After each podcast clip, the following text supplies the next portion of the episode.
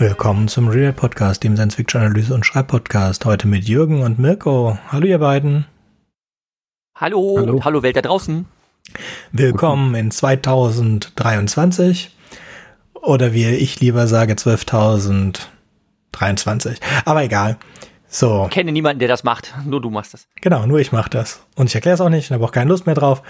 Und wie auch immer, wir haben heute wieder 6 Kurzgeschichten von Philip K. Dick und weil es spät ist, fangen wir gleich an. Mirko, was hast du uns mitgebracht? Ich habe ein Souvenir mitgebracht tatsächlich. Und sehr schön. Tatsächlich heißt die Geschichte heißt auch Souvenir.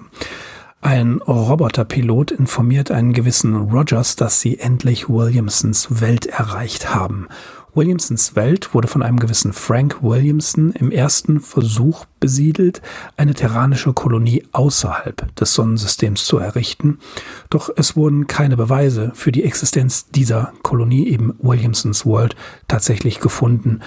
Und man vermutet, dass alles verloren ging. Und 300 Jahre lang blieb man der Meinung, dass Williamsons World eine Legende ist. Rogers trifft nach der Landung auf einen jungen Mann, der ihn dort anspricht und er identifiziert sich selbst als Gene Williamson, der Ur-Ur-Urenkel von jenem legendären Frank Williamson.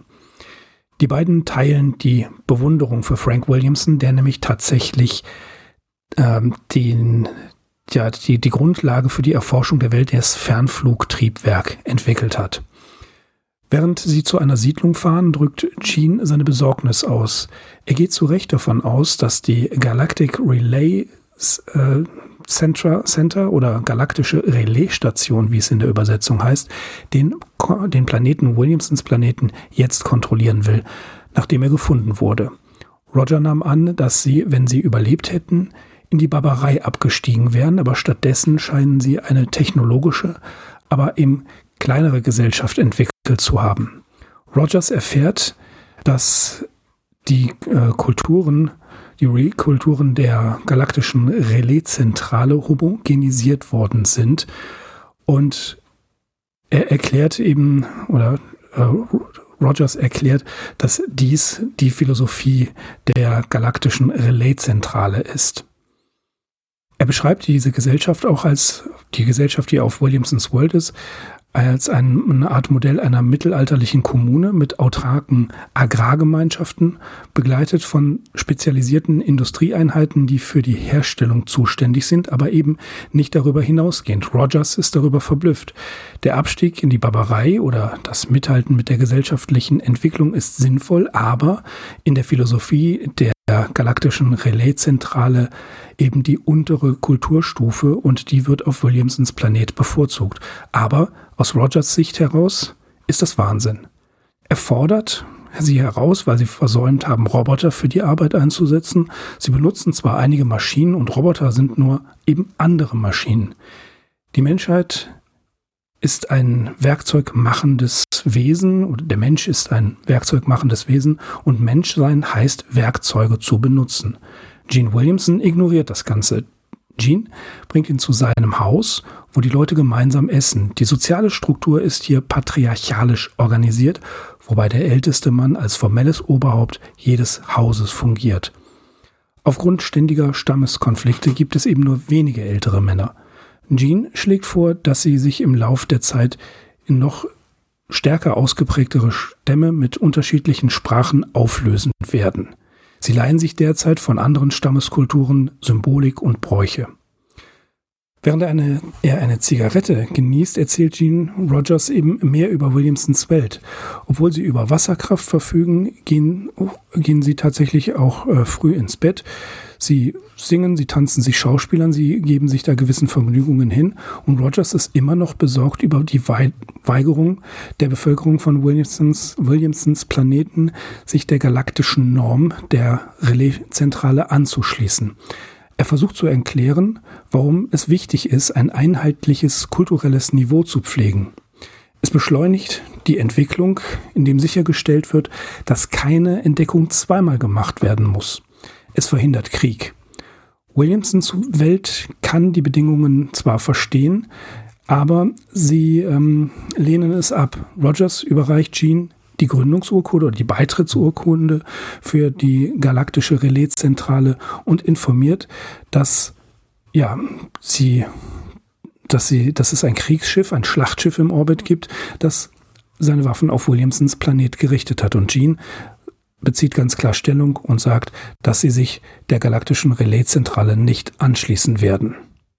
Der Commander schickt Corporal Peter Metzen an die Oberfläche. Er findet das Dorf und Rogers teilt Gene mit, dass sie 6 Stunden Zeit haben, um den Vertrag einzugehen, ihm zuzustimmen, bevor das Schlachtschiff im Orbit die Siedlungen auf dem Planeten zerstören wird. Denn laut der Galaktischen Relais-Zentrale können kulturelle Unterschiede nicht akzeptiert werden. Gene sagt ihm, dass der Versuch, die kulturelle Einheit aufrechtzuerhalten, für ihn unmöglich ist. Rogers kehrt zum Schlachtschiff zurück und bespricht die Situation mit seinem Commander Ferris. Nach 6 Stunden wird der Planet angegriffen. Sie wehren sich noch durch antiquierte Raketenschiffe, die natürlich keinerlei Bedrohung für das Schlachtschiff darstellen. Der Gegenangriff schlägt vollständig fehl und es werden Atomminen in Gang gesetzt. Mehr wissen wir nicht. Vermutlich Rogers ist sich sicher, dass von Williamsons Planet nichts übrig bleiben wird. Jener Pete Metzen, von dem wir gesprochen haben, ist im letzten Abschnitt dieser Geschichte zu Hause und bringt seinem Sohn einen handgefertigten Trinkbecher aus Holz mit, eben ein Souvenir von Williamsons Planet, und ein seltsames Feuer breitet sich in den Augen von Metzens Sohn aus. Ende der Geschichte. Sehr schön. Ich hätte es so verstanden, dass der Planet durch die Atomminen in die Luft fliegt und die Frau kriegt auch noch ein Stück Stoff mit den Mustern, weil die auf dieser Williams-Welt, ich habe auch anfangs gedacht, vielleicht ist das vom anderen Planeten, weil er nur sagt Souvenir, aber die haben so ganz tolle Muster, die lieben diese Muster, die sie an die Wand malen, und dann fragt er ja auch, sind das selber gemachte Farben, und er sagt, nein, die Farben sind industrialisiert, das wäre zu viel Arbeit. Und sie sind 300 Jahre hinterher, genau. Sie sind 300 Jahre der Technologie auf der Erde hinterher. Und was ich auch noch, die galaktische Relais-Kultur, die wussten davon. Also Williams Welt hat diese Relais-Nachrichten bekommen. Ist interessant, wie das funktionieren soll, weil die kein Ansible oder sowas haben oder auch nicht hatten. Also es ist ein kleines Plothole, aber es ist schon nett, dass die also wussten, ja, wir wissen von eurer Kultur, wir hatten nur keinen Bock mitzumachen. Und dann mussten sie jetzt gezwungen werden. Genau, haben sie ignoriert und jetzt wurden sie gefunden. Sie haben sich ja nicht die Suche gemacht nach der Relais-Kultur oder haben die Technologie der Relais-Kultur eingesetzt oder was. Sie haben das einfach nur so ignoriert. Kann man verstehen, so Einsiedelei ein bisschen. Und jetzt kommen die und wollen die zwingen, das zu machen. Das ist sehr schön, Philip K. Dick. Ich glaube, er hat sich da sehr wohl gefühlt auf diesem Planeten, bevor er in die Luft geflogen ist. Es ist auch eine richtig schöne Philip K. Dick-Geschichte, eine sehr interessant geschriebene von 1954. Ich finde es erstmal grundsätzlich interessant, dass diese Relais-Kultur eigentlich ja darauf begründet ist, was Williamson entwickelt hat, nämlich dieses Fernflugtriebwerk. Grundlage eben für die Erforschung des tiefen Weltraums. Und Williamson hat sich dann ja von seiner Schöpfung oder von den Konsequenzen seiner Schöpfung komplett abgewendet. Und das ist dann in diese Relais-Kultur geflossen, die eine Homogenität, eine gleichgeschaltete Gesellschaft verfolgt. Ja. Ist auch interessant, wie gesagt wird, damit keine Erfindung oder keine Entdeckung zweimal gemacht werden muss. Also das bedeutet ja auch totale Kontrolle. Vor allen Dingen, weil die Relaisstation selber entscheidet, was wertvoll ist für die Relaiskultur und was nicht. Und das wird computermäßig gesteuert. Es hat mich sehr erinnert an das Venus-Projekt. Hat ein brasilianischer Architekt mal so eine Architektur einer Stadt gemacht, die aus Kreisen besteht. In der Mitte ist eine Computerzentrale in einer Kugel, und dieser Computer bestimmt das komplette Leben aller Menschen. Das ist so eine Cyborg-Idee-Welt, also dass der Computer jedem Menschen seine bestmögliche Arbeit und so weiter zuteilt und so als Zentralgehirn funktioniert.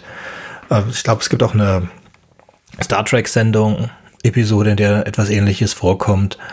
Mhm.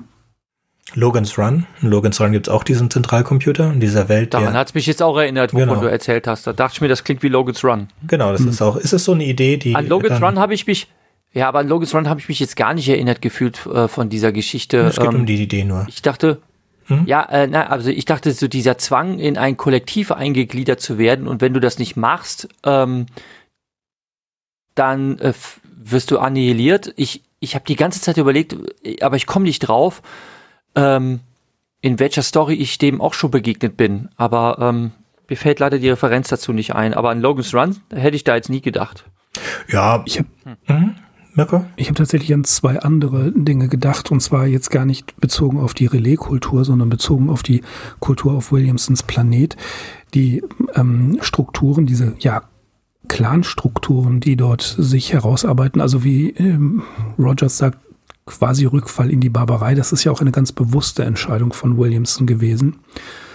Und während die homogenisierte Kultur der Relais-Kultur alles versucht gleich zu machen, entscheiden sich die Bewohner von Williamsons Planeten tatsächlich ganz bewusst auch dazu, Kämpfe und Konflikte auszutragen. Und das hat mich so ein bisschen, um auch Spannungen abzubauen, ein bisschen an Brave New World und vor allen Dingen aber an Ernst Kallenbach erinnert, in denen ja auch eine total friedvolle Gesellschaft existiert, die sich aber zu Kampfspielen trifft, um eben eine gewisse Abfuhr von Aggressionen zu machen, und dass diese Clankriege ja eigentlich mehr oder weniger halbherzig geführt werden. Sie werden geführt, man kann fast sagen, weil es dazugehört und weil sie zu einer Form der kulturellen Entwicklung beitragen, die eben genau das bewusste Gegenteil zu dieser Relais-Kontrolle ist. Mhm. Ja. Und eins fand ich auch noch interessant, oder zwei Aspekte vielleicht noch. Zum einen ist Philip K. Dick hier komplett konsequent. Er zerstört den Planeten. Also es ist nicht so, dass Gene Williamson versucht, Rogers zu überzeugen. Er argumentiert zwar, aber Rogers steigt darauf nicht ein, er hält an seinem Plan fest. Man hätte natürlich auch fast befürchten können, dass Rogers sich Williamsons Planet anschließt. Aber auch hier sieht man, dass die Gedankenkontrolle durch die Relais-Zentrale wirklich vollkommen ist und Rogers eben seine Analyse dem Commander gibt und dass der Planet vernichtet werden muss. Und ebenfalls interessant ist, vielleicht interpretiere ich da jetzt auch zu viel rein, das Ende ist ja... Das findet ja in einem völlig anderen Zusammenhang statt. Es wird ein Trinkbecher überreicht und dann ist in dem Sohn von Madsen dieses Feuer, glaube ich, beschreibt er es in den Augen. Und interessant ist, ein hölzerner Trinkbecher. Also das ist vielleicht ein bisschen zu weit hergeholt, aber der hölzerne Trinkbecher der Erkenntnis. Der Zimmermannsbecher, genau, richtig. Und zwar Indiana Jones 3. Genau. Der Becher eines Zimmermanns. Genau, das war auch so meine Idee. Ich glaube gar nicht. Also die Geschichten, wir gehen ja zeitlich durch die Geschichten durch mit der Veröffentlichung, was nicht notwendigerweise die Zeit ist, in der sie geschrieben wurden. Und Jürgen hat ja nachher noch eine Geschichte, die ja ganz eindeutig christlich geprägt ist. Und es ist, glaube ich, auch die Zeit... Ich hatte so viel Spaß mit James Tiptree Jr.'s Biografie, dass ich mir auch eine besorgt habe von Philip K. Dick. Ich habe mir auch nicht die ganzen Seiten gemerkt, aber ich kann die sehr empfehlen. A Life of Philip K. Dick, The Man Who Remembered the Future. Von Anthony Peake. Exactly. Nur nach der Hälfte ist Philip K. Dick schon tot. Nach der Hälfte von dem Buch, und die ganze restliche Hälfte ist und versucht zu erklären, wie der Mann gedacht hat, was sie dazu gebracht haben könnte, das so zu denken. Ich dachte, sehr, sehr, sehr, sehr, sehr schöne Biografie. Ja, dieses Denken Senden von Signalen aus der Zukunft in die biografische Vergangenheit. Und das ist ja sehr komplex aufgebaut, wie Peake das macht. Mhm. Und diese Biografie ist unbedingt zu empfehlen, weil sie einen sehr guten, nicht zu langen Lebensabriss darstellt, wie jetzt, wenn man sich zum Beispiel Lawrence Sutton, A Life of Philip K. Dick, Divine Invasions anguckt. Das ist ja doppelt so dick, das Buch. Aber um wirklich reinzukommen und eine ganze Menge Fakten über das Leben von Philip K. Dick zu bekommen, ist Anthony Peake wirklich großartig. Ja. Und ich habe festgestellt, dass ich Scanner Darkly doch schon gelesen hatte, auf Deutsch. Mhm. Und auf Deutsch heißt es Unterm dunklen Schirm. Ich hatte mal, als ich angefangen habe zu arbeiten, haben wir beim ersten Abteilungsausflug, saß ein Kollege vor mir und hat dieses, du bist aber ganz schön jung. Du bist ganz schön jung Rede gehalten, und der hat mich dazu gebracht, Kafka zu lesen und Philip K. Dick. Und ich habe ja auch Welles gehört, ohne zu wissen, was das ist. Dass das was Biografisches ist, und habe versucht, das zu verstehen als Roman. Das ist gefährlich. Ja, es ist extrem gefährlich. Ja. Wir hatten, glaube ich, kurz mal darüber gesprochen. Also Welles als Einstieg in das Universum Philip K. Dick ist leider genau der falsche Einstieg. Es war, glaube ich, zum Glück doch mein 5. oder so. Aber ich glaube, Palmer Eldritch, die Stigmata von Palmer Eldritch habe ich danach Welles, weil nach Welles hatte ich keinen Bock mehr. Ich glaube, davor hatte ich den dunklen Schirm und angefangen natürlich mit Träumandroiden von Schafen, Blade Runner. Elektronischen Schafen. Genau, was auch einer meiner Lieblingsromane noch ist.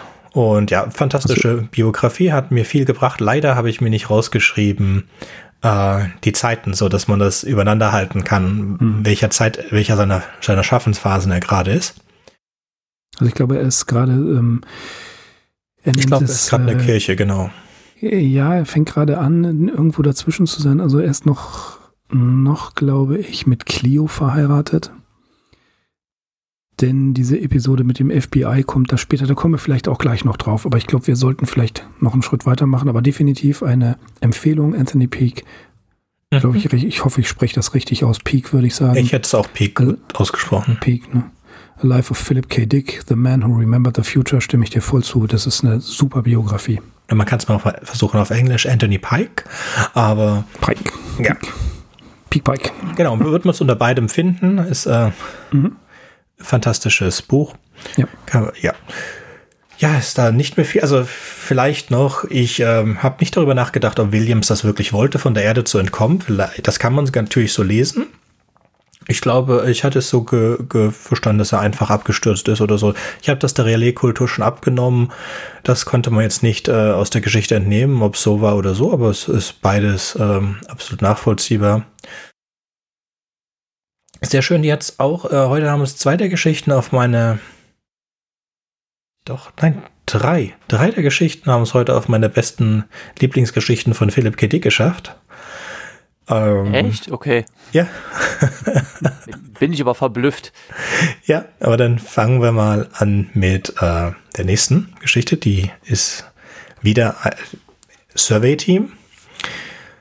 Survey Team ist eine dieser anderen, es ist gerade der 3. Weltkrieg vorbei Geschichte, und die Menschheit sucht nach einem anderen Planeten. Also einmal wird auf der Erde noch Krieg geführt. Wir haben seit 30 Jahren Krieg. Man ist sich so unsicher, was die andere Seite macht. Man ist offensichtlich das, was übrig geblieben ist von den Vereinigten Staaten.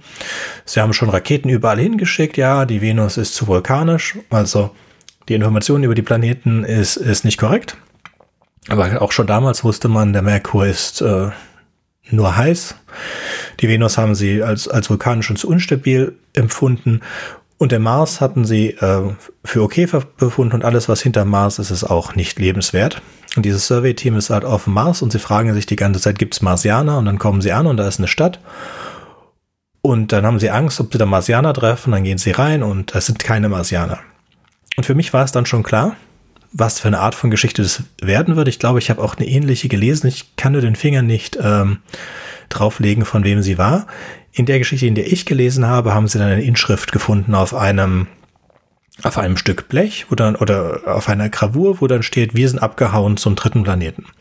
Aber Philip K. Dick rollt das Ganze ein bisschen weiter aus. Also die Marsianer haben automatisierte Raketen gebaut, in der sie ihre gesamte Zivilisation woanders hingeschickt haben. Und dann gibt es aber auch Forschungsberichte. Also es ist ein fantastischer Planet, den sie gefunden haben. Leider hat sich ihre Zivilisation da rückwärts entwickelt. Und dann finden sie ein Teleskop, das verbunden ist mit der Raketenabschussrampe und das noch immer auf den Zielpunkt zeigt. Und dann sehen sie da halt einen blauen Planeten, und dann, ja, aber das ist die Erde.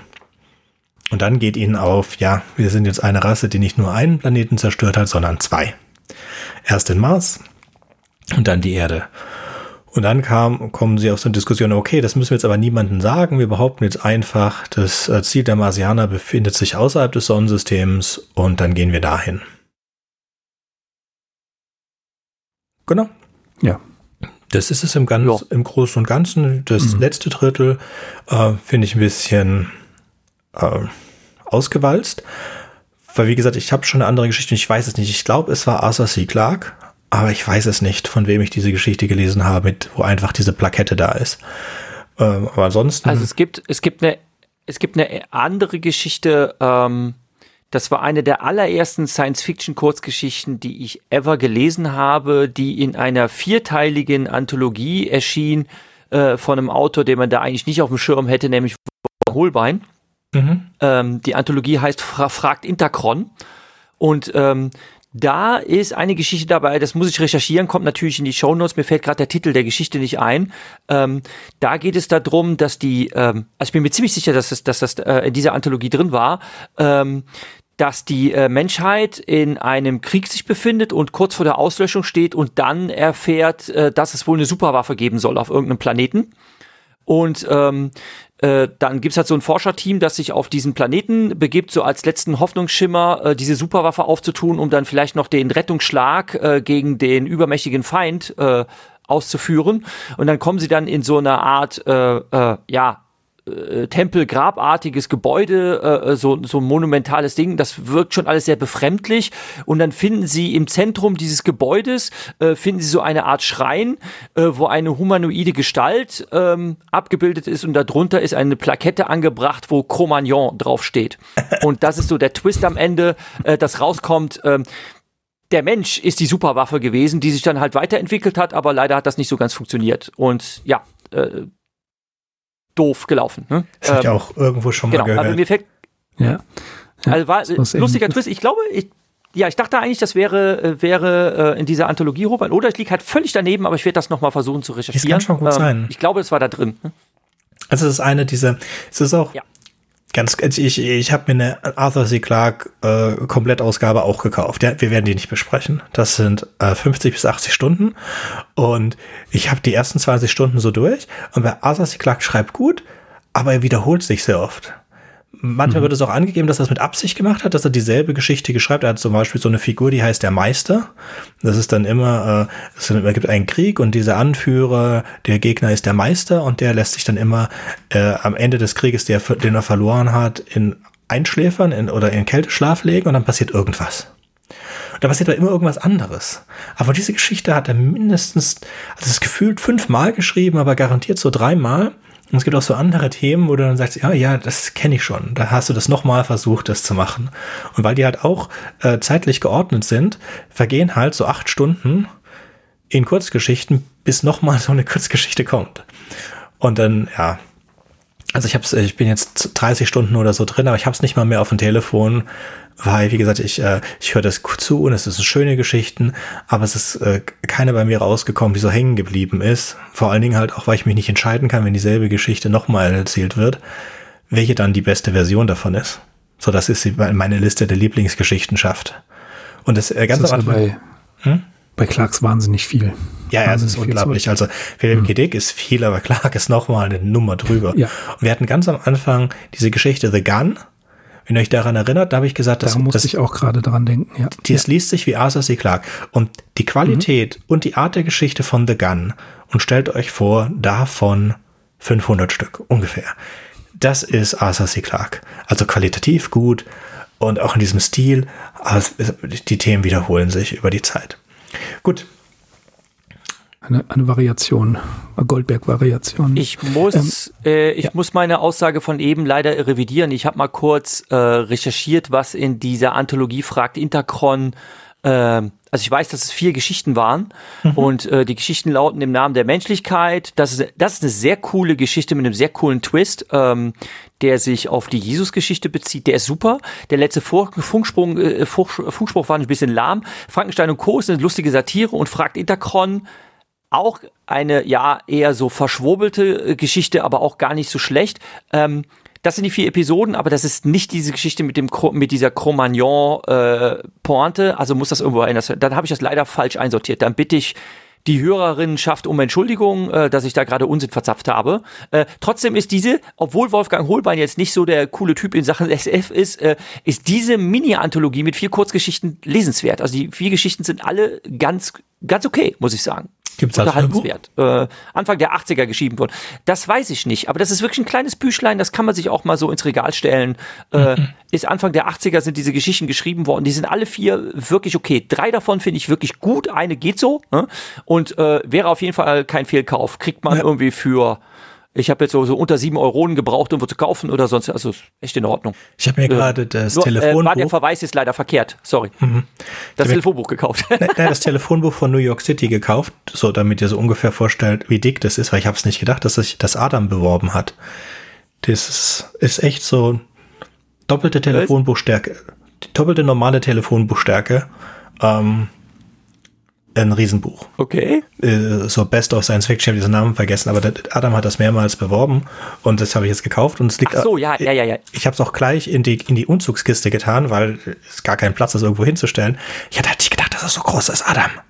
Aber da freue ich mich schon drauf, dann jeden Abend eine Geschichte zu lesen,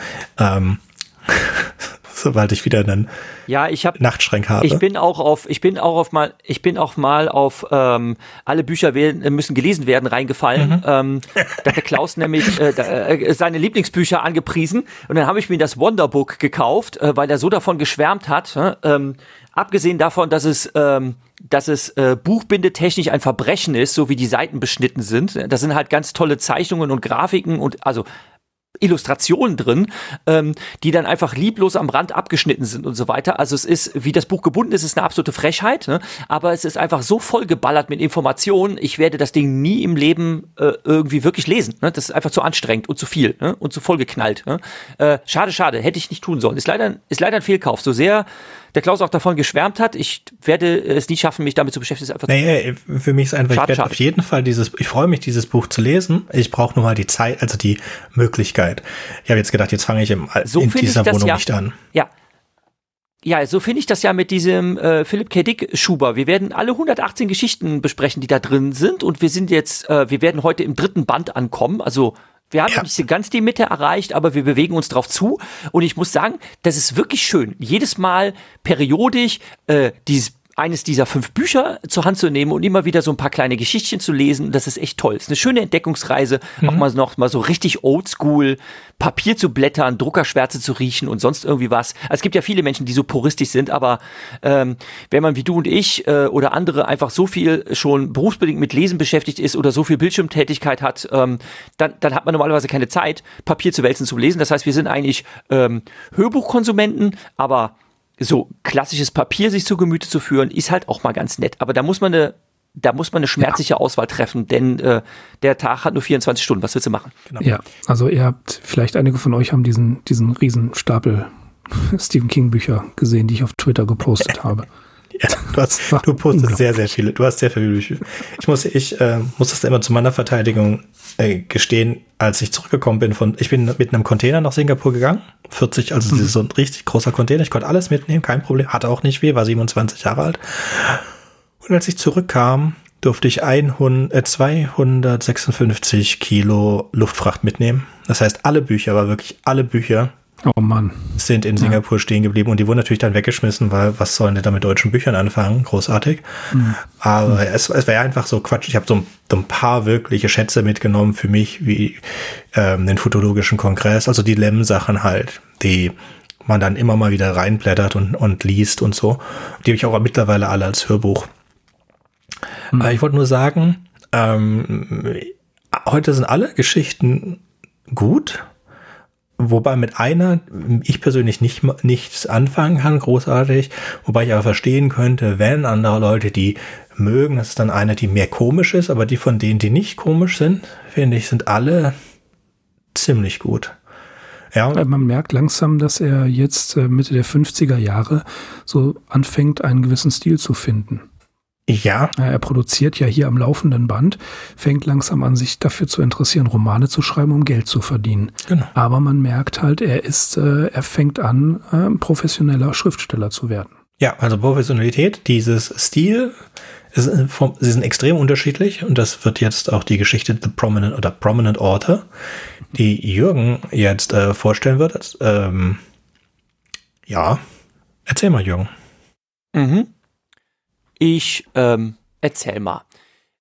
Prominent Author, zu Deutsch prominenter Autor, ist eine Geschichte, die es mal wieder zu tun hat mit dem kleinen Mann, möchte man sagen. So der kleine, unauffällige, unbedeutende Büroangestellte, Henry Ellis, sein Name, hat ein kleines Stückchen Zugewinn an Lebensqualität erfahren können, denn ihm wurde zu Testzwecken ein Sekundenflitzer zur Verfügung gestellt. So wird das Ding jedenfalls in der deutschen Übersetzung genannt.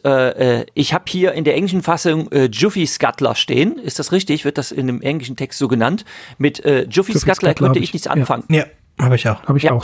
Mit Sekundenflitzer, wie es in Deutsch übersetzt wird, kann man tatsächlich eher was anfangen.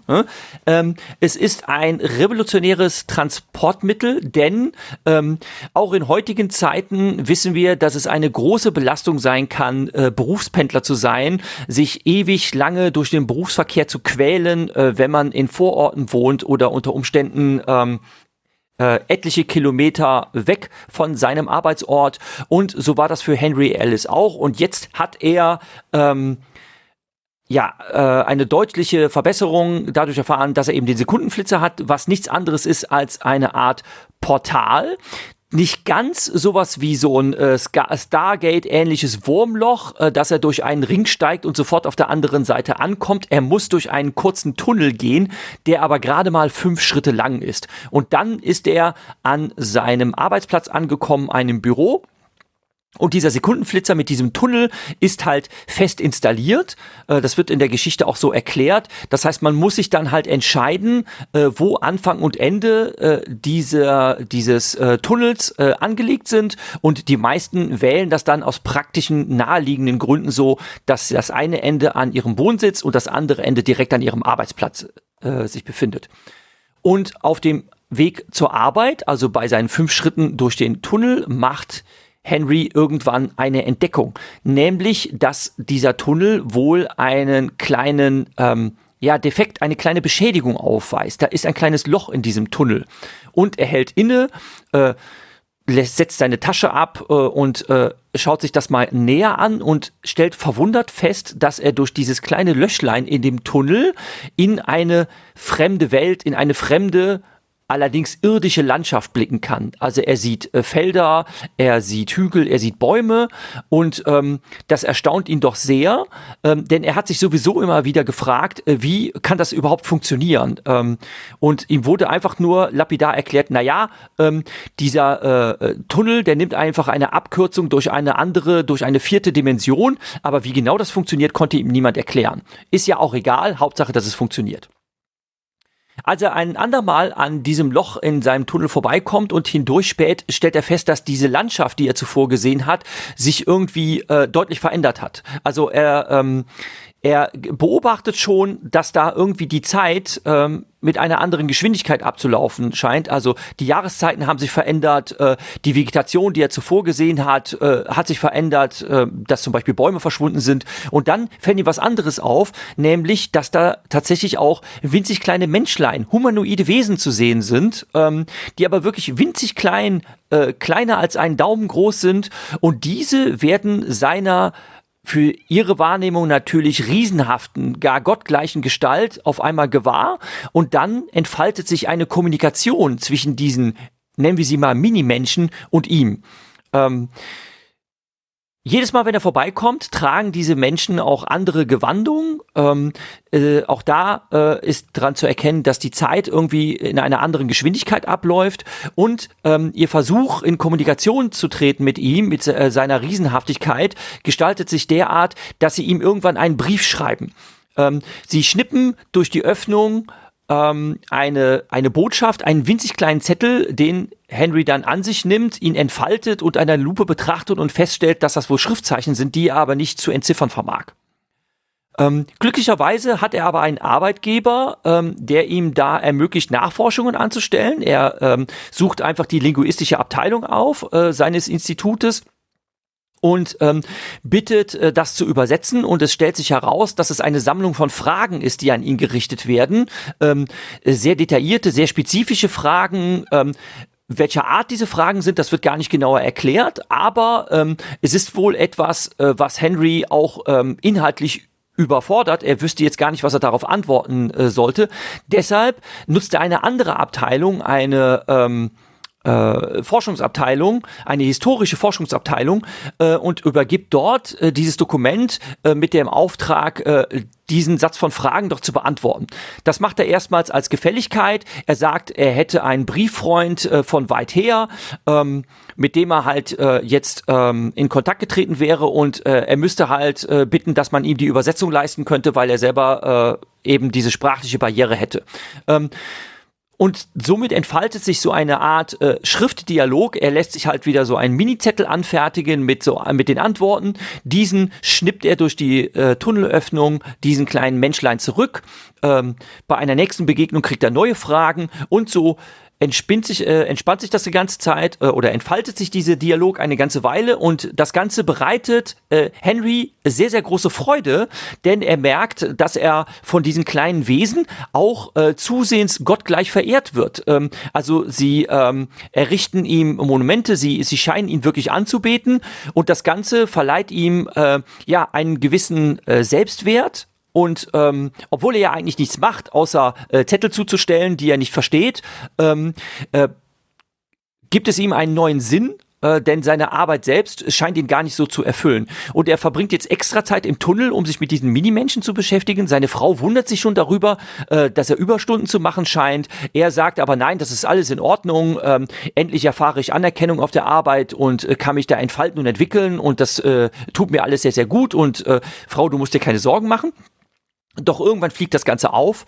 Er wird zu seinem Chef zitiert. Dieser ist sehr erbost und stellt ihn zur Rede. Erstens, dass er die Ressourcen seines Unternehmens missbraucht hat für diese Zettelwirtschaft. Und er erfährt dann, was da eigentlich passiert ist. Er hat Texte übersetzen lassen, die auf Hebräisch, Altgriechisch und Arabisch verfasst waren. Und da klingelt schon ein erstes Glöckchen, was vielleicht die Auflösung dieses ganzen Rätsels ist. Und nichtsdestotrotz ist das Ganze jetzt eingestellt. Er wird beschimpft, dass er eigentlich sofort hätte Meldung machen müssen. Als Beta-Tester würde man das heute nennen, dass der Sekundenflitzer einen Defekt hat. Dieser wird jetzt deinstalliert und dann hat er jetzt Pech gehabt. Dann wird er in Zukunft wieder als einen langen Pendelweg wieder auf sich nehmen müssen. Also seine Annehmlichkeiten gehören der Vergangenheit an. Aber es läuft dann darauf hinaus, dass er sein Arbeitsverhältnis auch kündigt oder gekündigt wird. Das habe ich mir nicht ganz genau gemerkt. Und stattdessen daheim möchte man erst denken, dem Müßiggang frönt. Die ganze Geschichte hat einen Epilog. Und es kommt am Ende raus und dann erklärt sich auch, warum die Geschichte prominenter Autor heißt. Er ist zum Schluss als Autor tätig und ihm wird ein Buch überreicht, ein ganz alter Schinken, dessen Bedeutung heutzutage in Vergessenheit geraten ist. Und dieses Ding trägt doch tatsächlich den Titel Holy Bible. Und er antwortet darauf, ja, das kenne ich, das habe ich früher geschrieben, aber ich arbeite schon an einem neuen Projekt. Damit endet die Geschichte.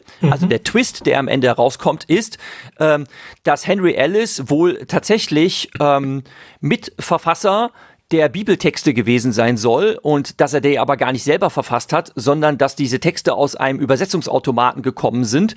Und das, was er da erlebt hat, ist mit seinem Tunnel eine Abkürzung durch die 4. Dimension, welche die Zeit ist. Und da kommt wieder eine Philip K. Dick Erklärung, die wir schon in anderen Geschichten gehört haben, die aber einfach blanker Mumpitz ist. Es wird dann damit erklärt, dass diese Menschlein so winzig gewesen sein sollen, weil das expandierende Universum ja früher, also vor vielen Jahrtausenden viel kleiner gewesen sein muss und die damaligen Minimenschen halt normal groß sind und er ist halt zu einem späteren Zeitpunkt in einer größer ausgedehnten Version des Universums. Das ist natürlich totaler Quatsch. Ne? Das hatten wir schon in einer anderen Short-Story, die ich leider auch sehr schwach fand. Und ich muss ehrlich sagen, ich persönlich kann mit Prominent Author nicht so besonders viel anfangen, weil diese augenzwinkernde Religionskritik, dass so eine ganze Kultur- oder Religionsgemeinschaft stiftende Sache mit Schaffen von liturgischen Texten nichts anderes ist als ein Zeitschleife-Paradoxon.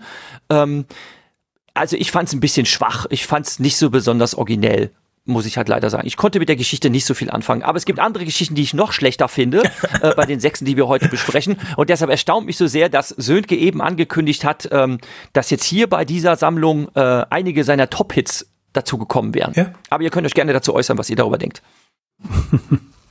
Also ich muss zunächst sagen, ich habe diesen religiösen Kontext gar nicht so weit hervorgehoben, sondern mehrere andere Aspekte. Zum einen muss man sagen, dieser Kontext, dass er ja eine kleine Zivilisation entdeckt und mit denen kommuniziert, das ist ja später nochmal aufgegriffen worden in Der göttliche Bänder bei Futurama, wo er von einem, ich glaube Folge 52 ist das, wo er von einem Asteroiden getroffen wird und sich auf seinem Bauch, glaube ich, eine Zivilisation entwickelt, die ihn anbetet, die auch hebräische Namen benutzt. Das ist ganz interessant, wenn man diesen Kontext herstellt. Und es gibt, und das finde ich jetzt halt wiederum interessant, dieses der Jiffy Scuttler, der den Weg zur Arbeit abkürzt. Du hast ja gerade eben sehr schön gesagt, dass das Pendeln ja schon eine nervige Angelegenheit sein kann. Das aber auch gleichzeitig finde ich interessant, dass ja wirklich ganze Branchen von dieser Pendelei abhängig sind. Ja, also Autovermietungen, Parkplatz, Tankstellen, Straßenbau und das ganze Verkehrswesen, das Zugwesen, die Bahnhöfe, die Fastfood-Restaurants und so weiter, die sind ja alle abhängig vom Pendeln. Und das wird ja hier dann ausgeschlossen. Mit anderen Worten, wenn dieser Jiffy Scuttler sich durchsetzt, würde dieser Teil der Wirtschaft brach liegen. Und es gibt eine andere interessante Connection zu einem Buch, das ein paar Jahre später erschienen ist, nämlich Tiger Tiger oder Die Rache des Kosmonauten oder Stars My Destination. Das sind alles Titel desselben Buches, nämlich von Alfred Bester, in dem durch Zufall das sogenannte Jaunting gefunden wird, also eine Art Teleporter-Move, wo man sich vom einen Ort zum anderen bewegen kann, ohne jetzt sich zu bewegen, eben teleportieren. Und da wird die Gesellschaft auch interessant so dargestellt, dass eine Verlangsamung, also beispielsweise, wenn jemand ein Auto hat oder hier wird später der Protagonist wird dargestellt als ein reicher Mann, der sich mit einem Zug fährt, wo die Gleise erst vorher gebaut werden. Das heißt also, wenn man ein für uns konventionelles Verkehrsmittel benutzt, dann ist man reich, weil man Zeit hat. Und das finde ich, das ist so in der Dämmerung zu sehen, dass dieser Jiffy Scuttler zum einen eine ganze Branchenwelt brach liegen wird und dass er natürlich hier eine immense gesellschaftliche Veränderung herbeiführt. Und ebenfalls diese Veränderungen finden wir in Miniatur eben in dieser Welt dieser frühzeitlichen Menschen, dieser hebräischen Menschen, deren Religionsstifter er scheinbar ist. Aber ich gebe dir da auch wiederum recht, dass dieser religiöse Aspekt, den finde ich auch nicht clever ausgearbeitet.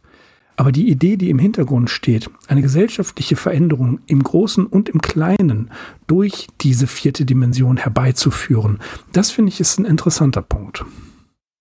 Tja. Es ist sehr viel gesagt, dass ich kommentieren muss. Vielleicht das Religionsstiftende, das ich sehr lustig finde.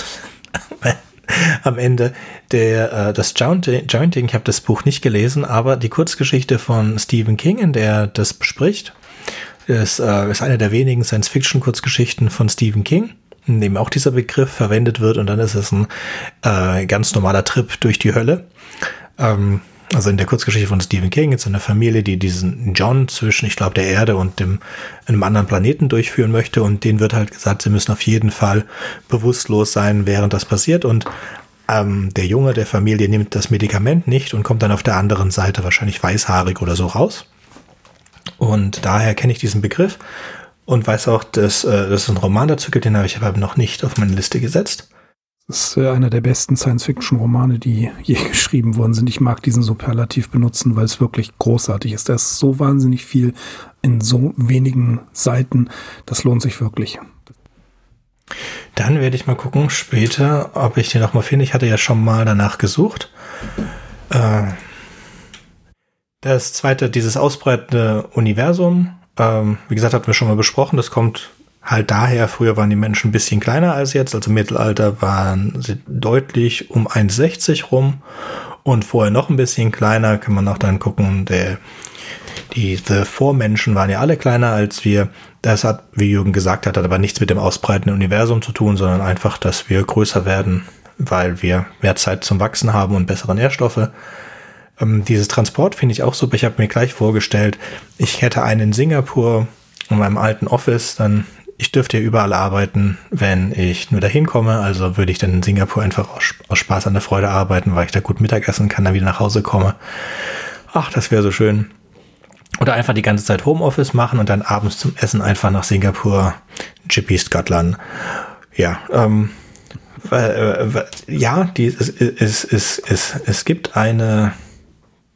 Es gibt sehr viele Dinge, die an diesen Pendeln dranhängen, aber die andere Sache ist, dass wir das... Ja, by the way, mir fällt in dem Zusammenhang etwas ein, was aber richtiger Mist ist, und zwar das völlig überflüssige Remake von Total Recall, was thematisiert, dass es eine Berufspendlerverbindung zwischen Amerika und Australien gibt. Nein, England. Mit einem Tunnel, England und Australien, also ein Tunnel quer durch die Erde, ne, um nämlich die Gegenfüßler miteinander zu verknüpfen.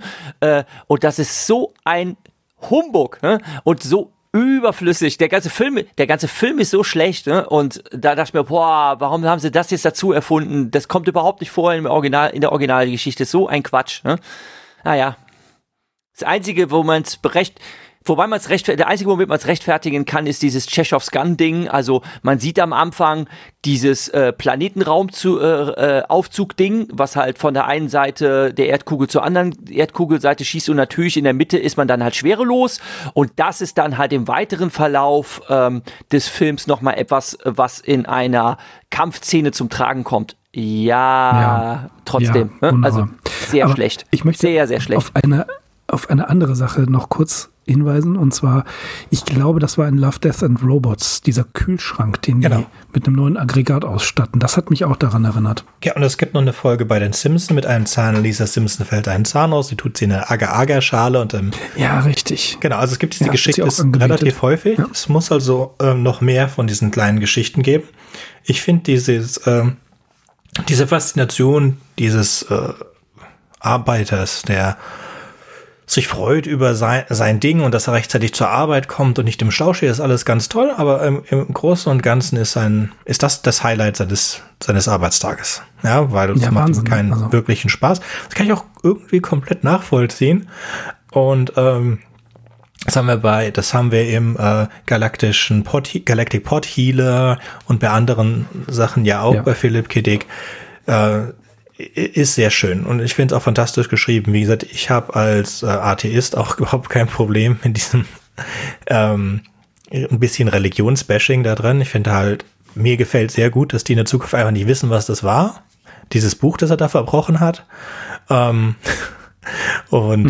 Menschheit hat sich auch nach weit verteilt. Also dieser entfernte Verwandte war aus Proxima Centauri oder irgend so, also ziemlich weit weg von der Erde und auch aus unserem Sonnensystem. Und ich denke heute... Ich mag, dass er ein Angestellter ist. Ja. Ne? Dass er einfach kein Hero ist. Ja? Auch Joe, genau, der typische von der kleine Mann. So. Genau, das ist ja bei Philip K. Dick ein ganz wichtiger Protagonist. Joe von der Milchstraße ist ja eigentlich auch kein wirklich großer Typ, also Galactic Pot Healer. Und seine die Frage, die im Vordergrund steht für diese Menschen, ist eine zentrale Sorge des vorstädtischen Lebens, was ich auch übrigens zum Einstieg schon schön dargestellt finde, diese Vorstadtsorgen, dieses Vorstadtgetue. Ja, wie kommt man rechtzeitig irgendwo hin? Na, das fand ich auch sehr schön. Und ihr hattet gerade das Pendeln erwähnt. Das Pendeln selber kenne ich von vor, ich glaube, 10, 12 Jahren. Da bin ich regelmäßig nach Köln gefahren. Und mit dem Zug ist das so eine gute 3/4 bis ganze Stunde, die man fahren muss. Und da hatte ich, das war damals mein wertvollster Besitz, ein iPod Shuffle. Und darauf hatte ich Folgen von SFF Audio. Und ich habe dann gelegentlich, vor allen Dingen auf der Rückfahrt, einen sehr schönen Dämmerzustand erreicht, in dem Jesse und Scott, das waren noch die alten Folgen, die ich gehört habe, mir quasi ins Unterbewusstsein hineingeredet haben. Das war so mein Highlight tatsächlich. Ja. Mein Highlight war nicht die Arbeit in Köln, sondern eben abends auf der Rückfahrt die Podcasts zu hören. Da bin ich voll und ganz bei dir, Mirko. Als ich Audiobooks für mich entdeckt habe, habe ich festgestellt, dass das Berufspendeln auf einmal tatsächlich zu einem Highlight des Tages werden kann, weil man sich einfach freut, in den nächsten 30 Minuten oder so zu erfahren, wie es weitergeht. Mhm. Das ist, das ist echt toll. Das ist wirklich toll. Ja, also ich hatte, mein Rekord ist, dass ich es geschafft habe, in einem Jahr 4 iPods zu kaufen. Das zieht mich meine Frau bis heute mit auf, was auch vollkommen gerechtfertigt ist. Also ich hatte diesen richtig schweren iPod mit, ich weiß nicht wie viel Gigabyte, wo wirklich alles drauf passte. Und dann hatte meine Krankenversicherung in Singapur, da kann man auch bestimmte andere Sachen absetzen, und die haben mir auch gesagt, ich dürfte einen iPod kaufen. Und da habe ich halt gedacht, dann kaufe ich mir Nano, weil das haben die mir angeboten. Und dann gab es diesen kleinen Shuffle noch, und den habe ich für meine Frau. Mhm. So kamen dann ziemlich schnell plötzlich 4 iPods zusammen. Der 4. war dann das iPhone, das dann als Company-Phone war. Und wenn du erst das iPhone gehabt hast, dann waren diese 3 anderen Dinge abgemeldet. Und weil du das halt immer dabei hast. Und aber es ist genauso, ich hatte 45 Minuten von wo wir in der Vorstadt von Singapur gelebt haben, am Strand. Das ist kein Strand, das kann man sich nicht wie Strand vorstellen, ist halt am Wasser. Ja, aber da kannst du nicht so wirklich ins Wasser gehen. Oder willst du nicht, können schon, willst du nicht. Und dann hattest du halt 45 Minuten in einer extrem vollen U-Bahn, so wie man sich das vorstellt, sodass du nicht. Zum Glück bin ich bei der Endstation eingestiegen in leer, und dann standen die halt alle da. Und du konntest da dich nur noch reinquetschen und so weiter, dass sie nicht dich reingeschoben haben, wie in Japan war alles. Und dann mitten in der Innenstadt sind wir dann raus und dann gearbeitet und wieder zurück. Und freitags bin ich mit Inline-Skates gefahren, habe morgen mit Inline-Skates reingepackt und abends über den ganzen Strände zurück. War super Zeit. Ja, wobei ich jetzt auch sagen muss, ich war jetzt vorgestern zu einem Workshop wieder auf der Arbeit. Und es ist eine Verschwendung von einer Stunde meines Lebens, da, weil es einfach nicht mehr nötig ist, es zu machen. Ja, es ist auch lustig, dass es wirklich von allen, die persönlich da waren, es keiner geschafft hat, pünktlich zu kommen. Wir haben uns alle draußen da getroffen, ja, Auto geparkt, und dann sind wir halt im Parkhaus aneinander vorbeigelaufen. Oh ja, komm, dann gehen wir mal zurück. Ja, und haben sich alle wieder über den Commute beschwert. Aber mein großes Ziel für dieses Jahr ist, wenn wir umgezogen sind, dann 2 bis 3 Mal die Woche mit dem Fahrrad zur Arbeit zu fahren. Und dann ist wieder der Commute das Highlight. Und ohne Jiffy Scuttler. Nee, aber ich hätte gern Jiffy Scuttler. Aber den würde ich weiß auch genau, wo ich den aufstellen würde. Newton Circus, Singapur, das ist ein Food Court in der Nähe der Scots Road. Da stellen wir in die Mitte hin. Keiner kann den benutzen außer mir. Und der andere steht dann bei uns auf der Terrasse in Waghäusel. Aber es gab mal das muss Ende der 80er gewesen sein, eine Philosophin, Brigitte Worms hieß die, die hat auch von der Relativität des Reisens gesprochen. Da hieß es, zwischen dem Punkt, von dem ich losfahre, und dem Punkt, an dem ich ankomme, die Welt dazwischen, die ist real, aber sie verschwimmt. Also damals war das das große Bild des vorbeiziehenden Landschaft. Ne? Das tatsächlich... Die Idee dahinter war, aus dieser Fahrt auszubrechen und tatsächlich einfach mal rechts und links hinzufahren und dort zu gucken, was da für Menschen sind. Und das ist ja auch, sie hat das dann erweitert um das Bild, ist dieses wirklich real oder wird es real, indem ich dorthin fahre? Finde ich auch so schon fast Philip K. Dick Moment.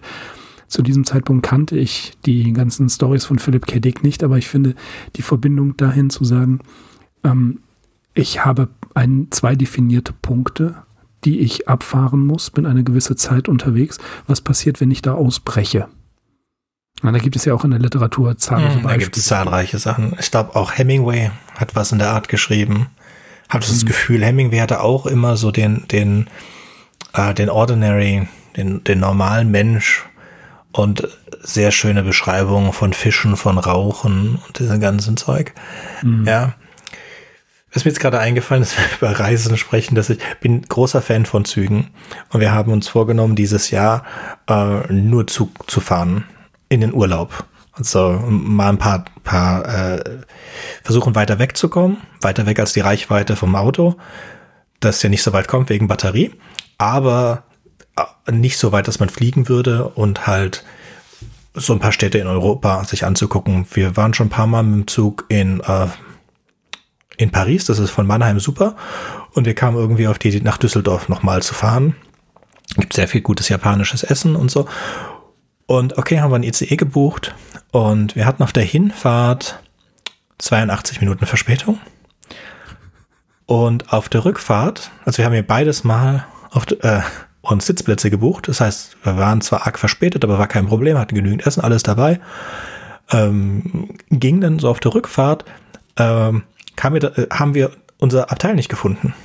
Und dann sind wir halt rein und haben weiter nach unserem Abteil gesucht, bis dann gesagt hat, ja, das ist der halbe Zug. Das Abteil, in dem eure Sitzplätze sind, ist nicht da, weil da ist nur der halbe Zug, der andere halbe Zug ist stehen geblieben. Und dann sind wir 2 Stunden lang in der ersten Klasse gestanden. Oh Mann.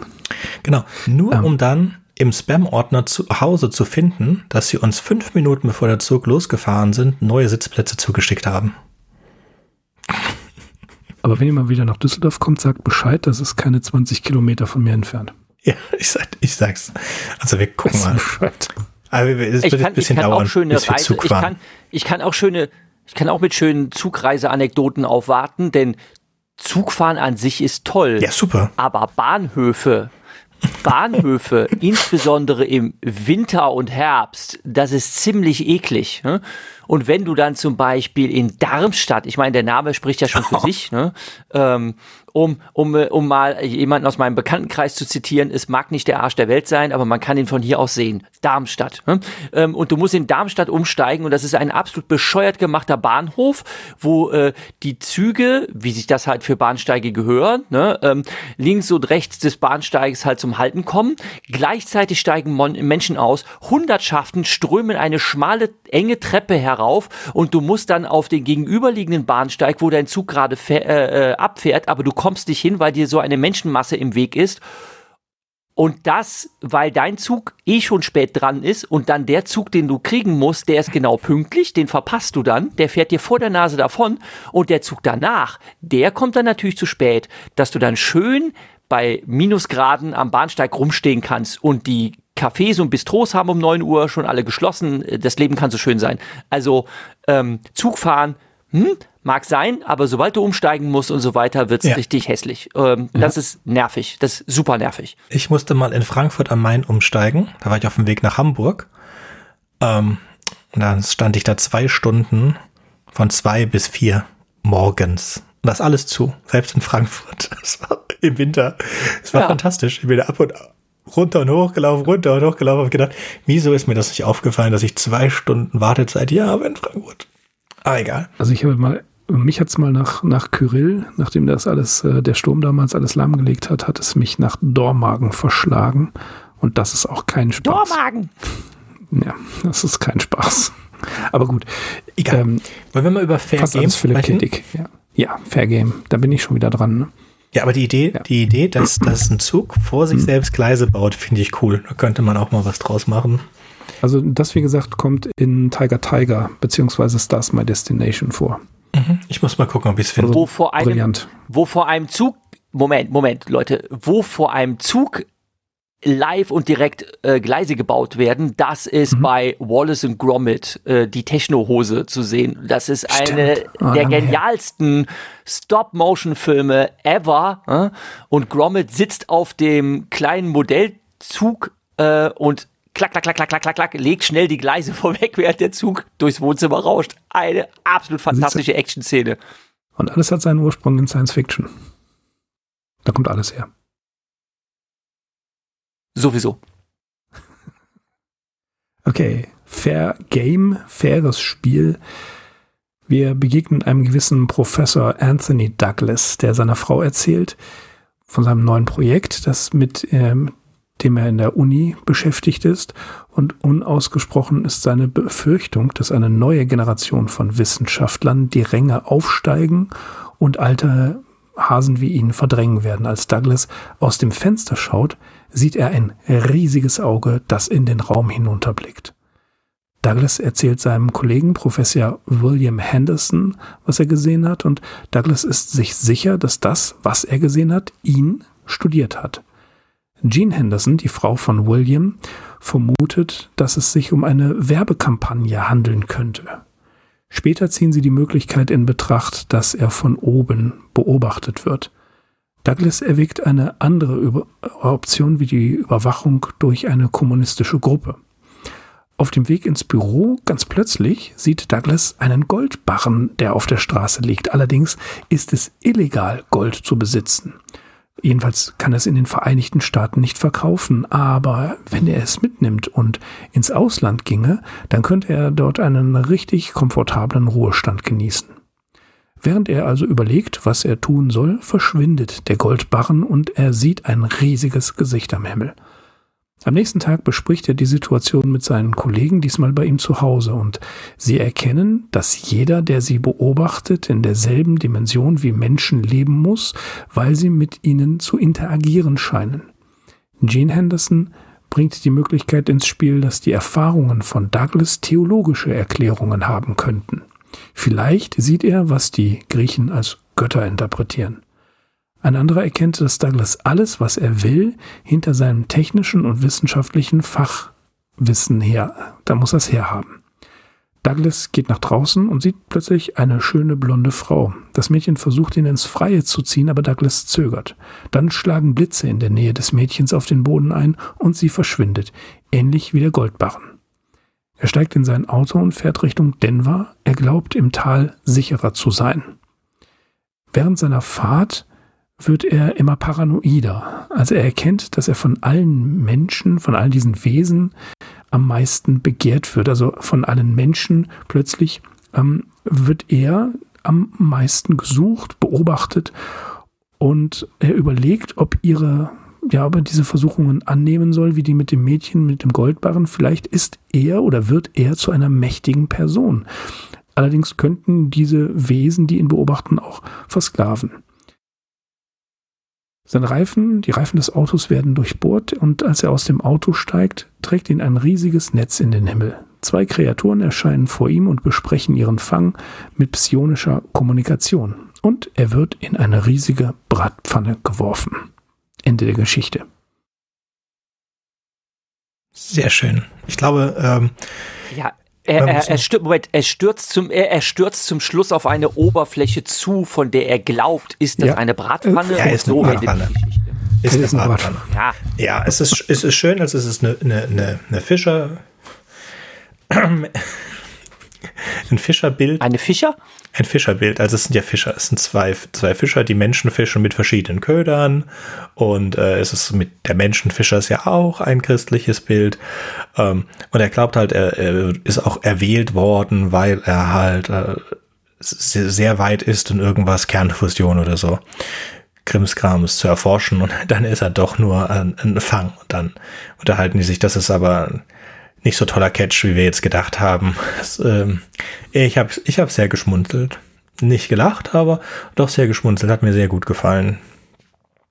Ich gar nicht. Ich konnte mit der Geschichte gar nichts anfangen. Oh, ich fand die... Mirko, bevor du gleich sagen kannst, warum die Geschichte doch toll ist, lass mich gerade noch mal ein bisschen schimpfen. Das ist so die übliche Sandwich-Bauweise. Ne? Man sagt erst was Gutes, dann verpackt man die Kritik und als zweite Brötchenhälfte dann wieder was Schmackhaftes.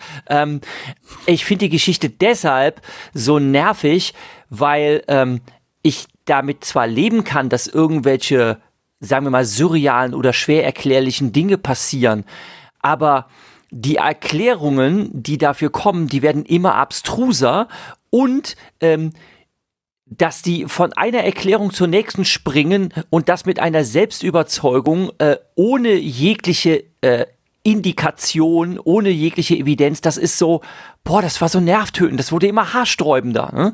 Ne? Es ist anders als sonstige Philip K. Dick Geschichten eben nicht so, dass man es mit einer Figur zu tun hat, bei der man sich fragt, wird die jetzt wahnsinnig? Bildet sie sich das alles nur ein? Oder ist diese Figur die einzige, die merkt, dass da irgendwas faul ist und die anderen merken es nicht? Das ist nämlich bei der Folgegeschichte so. Hier ist es so, da passieren lauter schräge Dinge nacheinander und niemand in seiner Umgebung zieht die Ereignisse erstens in Zweifel und zweitens denken sie dann darüber nach und kommen auf die absurdesten Sachen, um das zu erklären. Und das wurde für mich immer bescheuerter, das zu lesen. Ich dachte mir, boah, es wird immer schlimmer. Ne? Und diese Pointe zum Schluss, da dachte ich mir so, puh, oi, oi, oi. Also, mich hat die irgendwie gar nicht zum Lachen gebracht. Das war tatsächlich ein Text, wo ich mich immer weiter dagegen gesträubt habe, da überhaupt weiterzulesen, weil das einfach so verschwurbelt war. Aber Mirko kann uns jetzt gerne davon überzeugen, dass ich den Text einfach nicht verstanden habe und nicht zu würdigen weiß. Ich versuche ein bisschen was. Also zunächst, ja, das Ende mit den beiden Wesen, die da jemanden fischen, ist schon sehr brutal herbeigeführt. Aber ich glaube, wichtig ist hier der Blick auf die Paranoia. Also, dass der Protagonist, dass Douglas zunehmend paranoider wird und er von verschiedenen Seiten für dieses Auge, was ihn beobachtet, wir begegnen diesem Bild 1957 später in Eye in the Sky wieder, dass dieses Auge tatsächlich mehr ist als einfach nur diese Außerirdischen. Paranoia verspürte Philip K. Dick ja Zeit seines Lebens, das wurde immer schlimmer. Und auch er kennt dieses Gesicht im Himmel. Ne? Das wird nachher in seiner Biografie ja auch ein Teil. Und damit, Sönke, wären wir ja wieder bei Anthony Peakes Vermutung, dass der Philip K. Dick, jetzt hier 1953 wurde diese Geschichte geschrieben, eine Botschaft aus der Zukunft bekommt, nämlich von einem zukünftigen Ich des Philip K. Dick. Es ist eine sehr komplexe Theorie. Ne? Es ist, glaube ich, werden so 4 verschiedene Theorien, glaube ich, aufgestellt, an was es liegen könnte. Mhm. Und das ist die erste und die esoterischste. Und für mich auch die am unwahrscheinlichsten. Und ich finde die dritte am plausibelsten für mich. Ich sage jetzt nicht, das ist eine medizinische Theorie, die ich ganz nett und nachvollziehbar finde. Aber wie gesagt, er sagt es auch am Ende ganz ehrlich, es könnte alles sein, es könnte nichts davon sein. Wir wissen es nicht. Wir wissen, dass der Mann sehr, sehr talentiert war, ein Genie war und dass er auch einen schweren Knall hatte. Und das sind beides halt Sachen, die unweigerlich so sind. Und was er auch hat, er hat viele, viele Dinge, er hat sich widersprochen. Also er hat mal eine Geschichte so erzählt und dann so erzählt und dann so, dass es extrem schwer ist, es könnte natürlich sein, dass er es mit Absicht gemacht hat, weil er einfach Bock hatte, Leuten unterschiedliche Sachen zu erzählen, weil er ein Entertainer ist, also in dem Wissen, was er tut. Oder es kann auch sein, dass er entweder durch externe Induktion, also Krankheit, Drogen oder was auch immer, dass sich das geändert hat für ihn. Oder dass es ganz normal war, halt, dass die Geschichte, weil er die Geschichte so oft erzählt hat, dass sie immer ändert wird. Wir kennen das ja auch von uns, wenn wir eine Geschichte erzählen, wir haben irgendwas Tolles erlebt, wir erzählen die Geschichte, wir schmücken die immer weiter aus.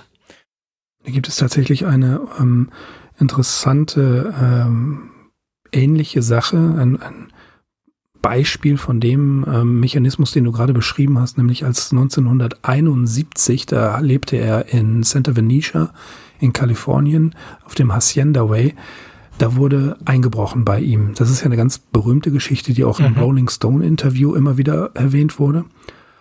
Und sein Aktenschrank wurde aufgesprengt. Moment. Sein Aktenschrank wurde aufgesprengt und seine erste Reaktion war, dass er sagte, "Thank God I have real enemies, I'm not crazy." Und auch hier gibt es mehrere Vermutungen. Peake hat das aufgeführt, aber auch Lawrence Sutton in Divine Invasions auch sehr, sehr oft, dass er geschrieben hat, wer hat diesen Aktenschrank gesprengt? Waren es die Black Panthers? Waren es Drogendealer? War es das FBI oder war es Philip K. Dick selbst? Ja. Und auch hier erzählt er immer wieder eine andere Geschichte. Und was wir hier haben bei Fair Game ist das Motiv des Beobachtetwerdens von jemandem oder von einer Entität, die sich dann nachher platt als Außerirdische herausstellt. Aber bis zu diesem Moment ist Douglas immer der Einzige, der beobachtet wird. Alle anderen versuchen nur Erklärungen, und zwar völlig konventionelle Erklärungen. Er begegnet Gott, es ist eine raffinierte Werbekampagne. Das sind alles sehr, sehr bodenständige, auch wenn es wenn er sagt, er wird durch Gott beobachtet, das ist eine sehr naheliegende, sehr bodenständige Erklärung.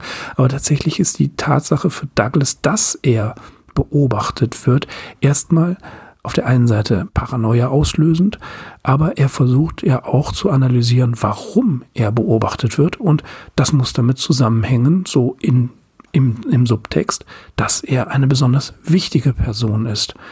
Und also er macht sich da schon Gedanken, bin ich jetzt super wichtig und deswegen werde ich beobachtet, aber wer beobachtet mich? Also dieses paranoide Verhalten wird immer stärker.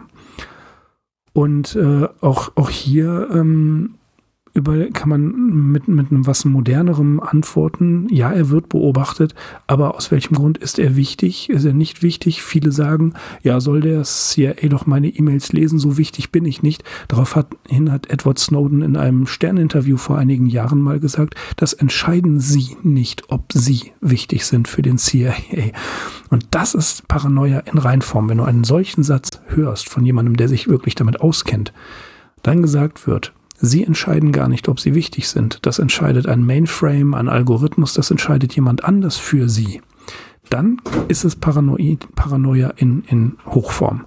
Und das ist, glaube ich, so das zugrunde liegende, dass er dann anschließend diesen Schluss da gemacht hat und das Ganze völlig plattgewalzt hat und völlig trivialisiert hat. Das ist leider auch mir ein Dorn im Auge. Mir überhaupt nicht. Ich mag meine Enden.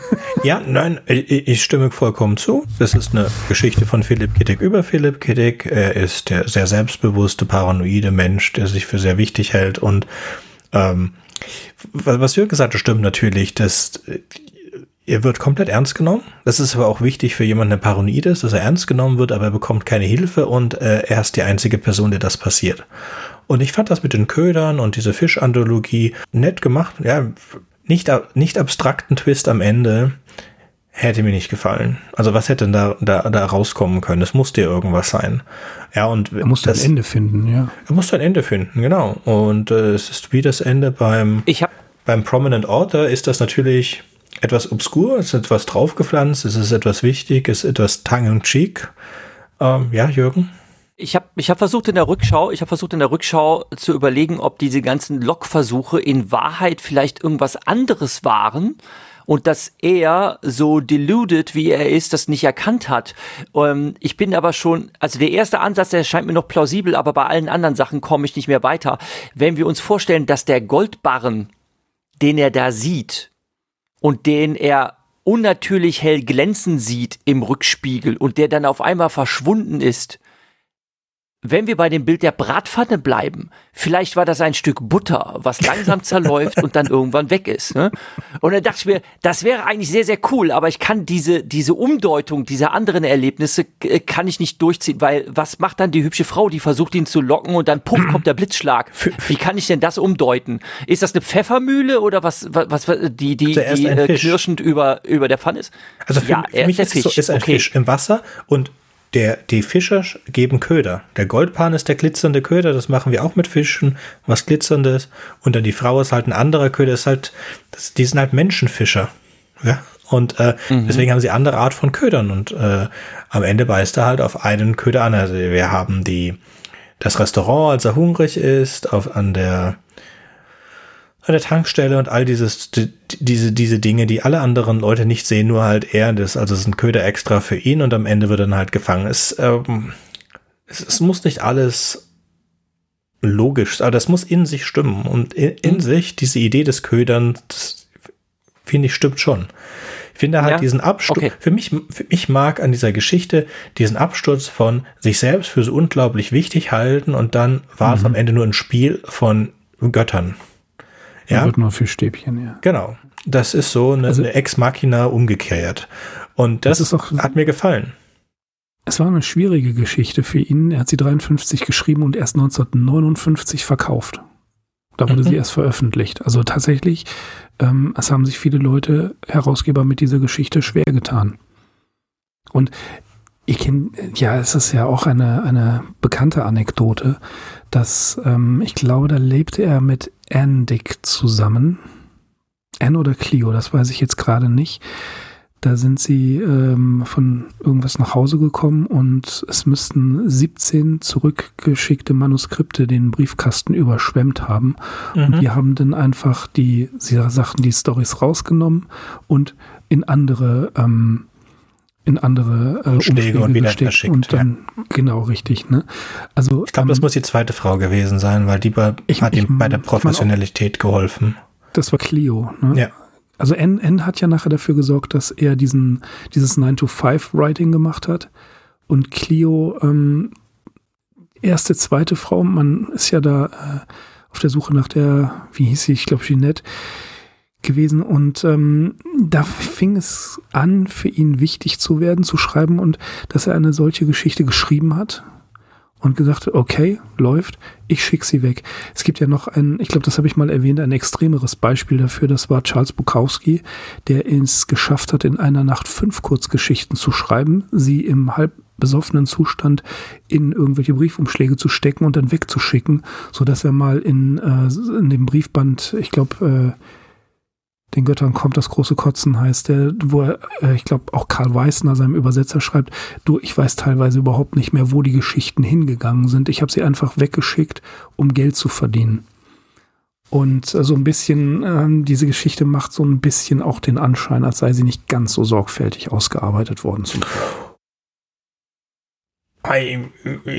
würde sagen, im Vergleich zu dem, was wir vorher hatten, ist die literarisch gut ausgearbeitet. Also vom reinen, wie sie geschrieben wurde. Das kommt natürlich auch vom Handwerk, dass es jetzt sehr oft macht und seine Kniffe kennt und seine Formel hat, die er wiederholt. Und er hat auch seine Trademarks von eine ganze Welt erzeugen mit 2-3 Strichen. Das hatten wir vor allen Dingen bei dem Prominent Author war das da, dass es eine viel größere Welt ist, wo ich mir auch gedacht habe, was schreibst du da alles wieder hin? Und in dem Fall hier gefiel mir der Paste ganz gut. Sie hat es jetzt nicht auf meine Fairgame hat es nicht auf meiner besten Liste geschafft, anders wie die nächste Geschichte.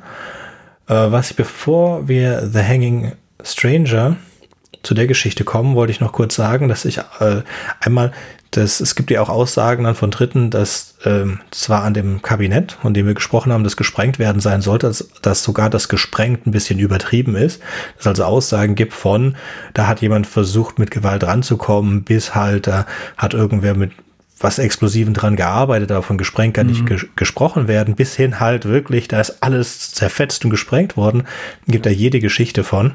Und was mir im Zusammenhang mit dem Rolling Stone-Interview war es natürlich clever, das Ganze noch ein bisschen aufzubauen. Auf jeden Fall war ein sehr guter Self-Marketer, Philip K. Dick. Was bei mir hängen geblieben ist, ist die Aussage, dass er einmal gesagt hat, dass we remember it for your wholesale, dass diese Geschichte wahr ist und dass das alles ihm passiert ist. Und wir wissen, das ist die Geschichte, die hinter Total Recall steckt. Also die wirklich nichts, aber auch gar nichts mit der zweiten Verfilmung zu tun hat und nur so am Rande grob so eine Inspiration war für den ersten Film, der wirklich sehr gut ist und aber eine absolut total abgedrehte Geschichte und man kann nicht ernsthaft glauben, dass das irgendjemandem passiert ist, aber Philip K. Dick hat das mindestens einmal gegenüber Leuten behauptet, dass das alles komplett wahr ist und so ihm passiert ist, weil ich dann auch dachte, wow. Aber ich hätte es ihm wahrscheinlich auch abgekauft bei dem. Ja, der konnte das. Ne? Ja, der konnte das sehr, sehr überzeugend darstellen auch. So. Also auch hier sich interessant zu machen. Na, das hat er drauf gehabt. Ja, Self-Marketing, perfekt. Kommen wir zu der vorletzten Geschichte. Das ist meine The Hanging Stranger. Eine Geschichte, die ich als erstes gesehen habe in Electronic Dreams, einer auf Amazon verfügbaren Verfilmung von Philip K. Dick Kurzgeschichten, und mir da überhaupt nicht gefallen hat. Electric Dreams.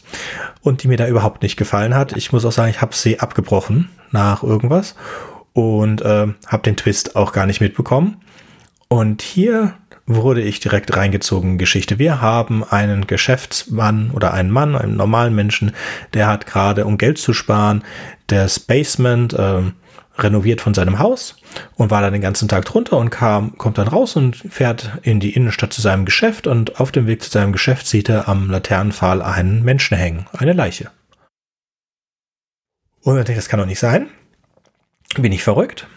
Und dann hatte ich so ein bisschen Kafka-Vibes, ganz am Anfang, wie beim Schloss, was man öfter bei Philip K. Dick hat, aber dann fragt er so rum und nein, das ist alles so in Ordnung. Das da hängt, das ist alles so in Ordnung.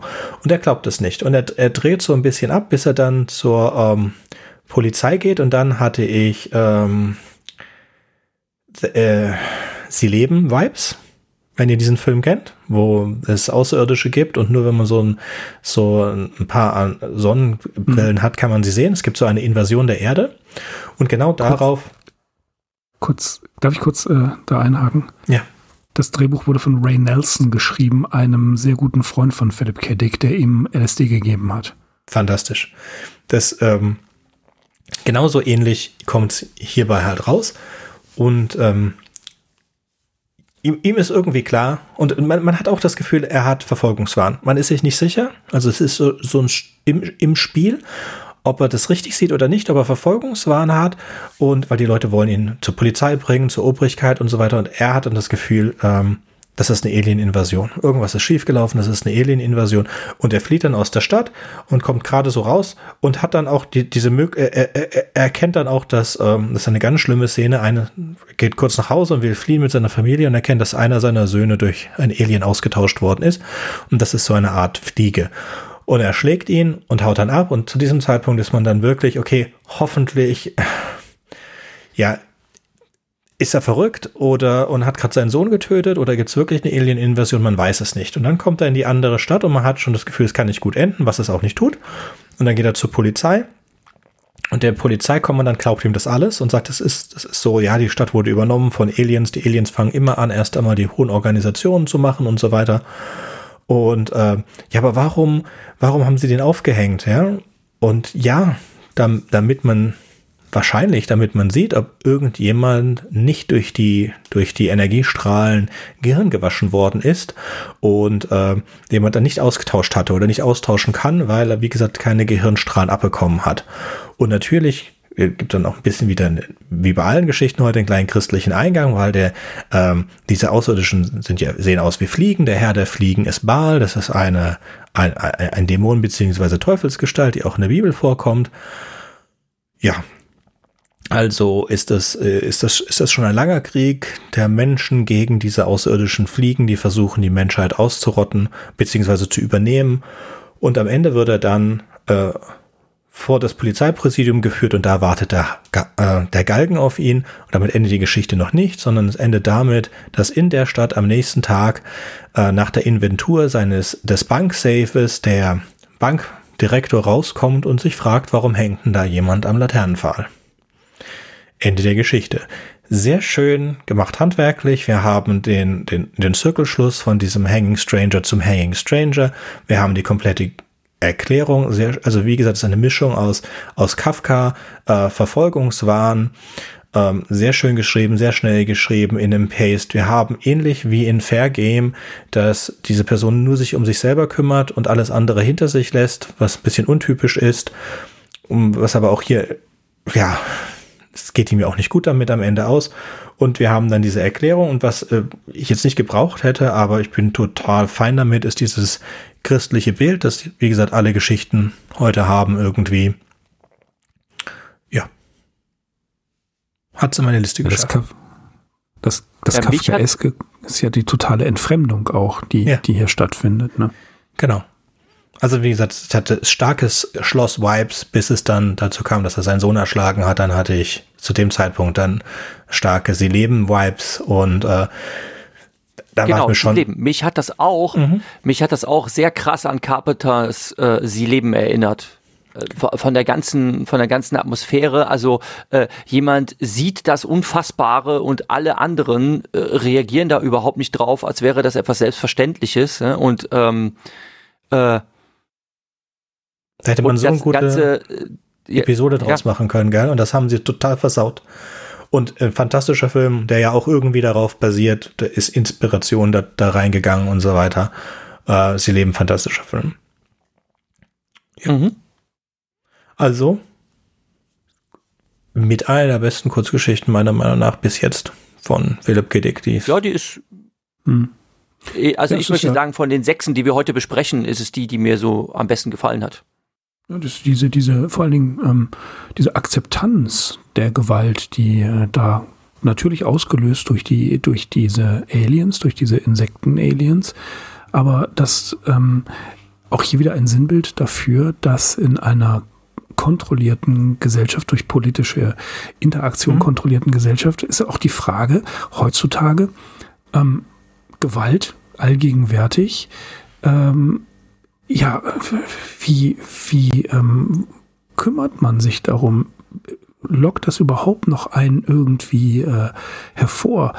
Ist ein Drohnenangriff, das habe ich in einer Interpretation hier über Philip K. Dicks Geschichte gelesen, ist ein Drohnenangriff, der befehligt wird von irgendwoher, oder diese ganzen Bilder, die man online sieht, von irgendwelchen Hinrichtungen, wo die Leute drumherum stehen, die das einfach so hinnehmen, stumpf, dass das einfach akzeptiert wird, dass es diese Akzeptanz einer Gewalt, und hier sehen wir ja, es ist auch ein bisschen eine politische Parabel, dass das nicht mehr hinterfragt wird, sondern dass man sagt, okay, diese Gesellschaft ist so, dieses politische System ist so, es wird hier halt jemand aufgehängt und das ist doch eine völlig normale Sache. Ich weiß gar nicht, warum du dich so aufregst. Und das finde ich, ist eine Frage, die Philip K. Dick hier in den Raum stellt. Wie ist diese Ebene? Wie ist unser Verhältnis dazu?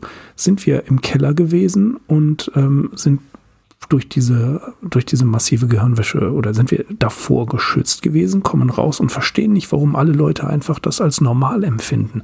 Ein schleichendes System, ein schleichendes politisches System, das die Menschen so brainwashed, dass sie das für völlig normal halten und jeden, der das nicht versteht, als verrückt betrachten. Ja, da kommen wir dann auch wieder zurück zu der ersten Geschichte von heute, Souvenir auf Williamsons World. Da ist es ja auch so, dass es gibt ja nur eine Kultur. Also wir wissen ja, wenn wir jetzt die Realität angucken, du musst eigentlich nur ein paar Kilometer weit wegfahren und dann sind schon alle Menschen ganz anders. Und dann gibt es halt wirklich extrem unterschiedliche Kulturen hier, die man überhaupt nicht... Es ist auch in Ordnung. Wir leben damit, wir müssen damit leben. Es ist wunderbar, damit zu leben, sonst würde sich Reisen und so weiter ja auch nicht so viel Spaß machen.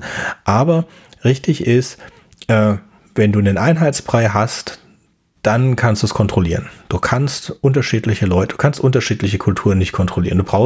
Also es ist ein ganz wichtiges Kontrollinstrument, dass alle gleich ticken, sodass du Unterschiede rausholen kannst. Immer wenn das sieht man ja auch von jeder Art von Regime, hat ein Problem mit LGBTQ. Warum? Weil die sind anders. Die weichen von der Norm ab und natürlich ist es eine Randgruppe. Gegen Randgruppen kann ich einfach mobilisieren und so weiter. Das ist aber, es ist nicht nur hier, es ist so ein Hauptthema von Philip K. Dick, so eine Angst von dieser kommunistischen Vereinheitlichung von allen zur Gleichmachung. Und er liebäugelt ja mehr mit diesen Williamsons World Menschen und auch mit den anderen, den Außenseitern. Mhm. Ja, wie gesagt, also, sehr schön hier gemacht. Ich kann das absolut nachvollziehen, was du gesagt hast, vor allen Dingen über solche Attentate und über solche Beheading oder was jetzt ja auch leider öfters vorkommt, Leute mit irgendwelchen Hämmern niederzumachen. Aber ich finde das wichtig, was du gerade gesagt hast, dass viele Gesellschaften mit diesen Randgruppen, die natürlich auch versuchen, eine gewisse Präsenz zu zeigen, damit nicht klarkommen, weil sie außerhalb einer wie auch immer gestalteten Norm ist, stellt sich erst die Frage, warum diese Norm und nach welchen Parametern wird sie gestellt, zu welchem Zweck. Und dass hier der erste Hanging Stranger tatsächlich ein Stranger, nämlich ein Außenseiter war, ein Mensch, der schon an der Kleidung, wo schon an der Kleidung erkannt wird, der gehört gar nicht in diese Stadt, der gehört gar nicht dahin. So, und das bedeutet, dass wenn wir jetzt diese LGBTQ-Plus-Szene die sich versuchen zu etablieren, die einfach ein Verständnis für ihre Situation haben wollen, von vielen Leuten oder von einigen Leuten bedauerlicherweise immer noch niedergemacht werden, dass man hier einfach sagt, okay, ich forciere das zusätzlich noch durch dumme politische Aussagen. Da gibt es ja einige Politiker, die so dumm sind. Aber gleichzeitig lenke ich mit dieser Scheindiskussion vom eigentlichen Problem ab. Und das ist hier ja auch dargestellt. Ja, ich lenke von etwas ab und alle anderen finden es normal, weil sie total auf diesem Kurs gebracht worden sind. Also es ist ja nur mal so ein kulturelles Beispiel. Es gibt, es gibt diese Wir und Ihr. Es gibt immer In-Group, Out-Group. Menschen gehören zu den Affen und das sind Gruppenwesen und wir können als einzelne Person Gruppen bis 150 Individuen ungefähr unserer Gruppe zugehörig fühlen. Ja, das ist so ungefähr das, was wir wirklich können. Aber natürlich müssen wir vereinfachen und wir sind auch Pattern-Menschen, also Pattern erkennende Lebewesen oder wir arbeiten mit Pattern, deswegen kann man in der Nacht oder irgendwelche Schatten sehen und irgendwas, also man bildet sich gerne Sachen ein. Das ist, weil unser Gehirn so funktioniert mit Pattern und deswegen ist ein Wir-Ihr. Ja, wir wurden so trainiert, wir haben uns evolutionär so entwickelt. Das sind wir und das sind die anderen. Und wir erwarten eigentlich eine kleine Gruppe, aber es gibt keine kleinen Gruppen mehr. Sondern deswegen Leute versuchen künstliche Gruppen zu erschaffen. Zum Beispiel die Deutschen. So, es gibt keine. Die Deutschen. Selbst wenn man jetzt das ganz großzügig auslegen, gibt es mindestens 4 verschiedene kulturelle Teile von Deutschland. 2 im Süden, der eine ist ganz klar ist Bayern und dann der Rest mit Baden-Württemberg und so weiter und dann die auch mindestens 2 Teile im Norden. Ja, die sind kulturell, also man kann so norddeutsche Kultur, die Bayern, das kriegst du ja nicht zusammen. Das hat nicht großartig viel miteinander zu tun. Und eigentlich kannst du von Dorf zu Dorf gehen. Und das ist auch schön. Ja, es hat auch keiner irgendein Problem damit. Und das ist halt das Negative, was Leute versuchen zu machen. Sie versuchen, diese künstlichen Gruppen zu erzeugen. Dieses Wir sind die Normalen, wir sind die und die anderen sind die Gegner. Und das sind dann die, man nimmt sich dann gerne halt die Außenseite. Also man könnte die Linkshänder nehmen oder die... Wo du schon dann... nur, das möchte ich gerade ergänzen, bevor du zu anderen Gruppenbildungen kommst. Wir haben ja den Amerikanern zu verdanken, dass das Klischee des Deutschen der Latzhosenträger ist, weil die in der Nachkriegszeit halt in Bayern stationiert waren. Und dann halt bayerisches Kulturgut exportiert haben und das ist dann halt die Wahrnehmung Deutschlands in der weiten Welt.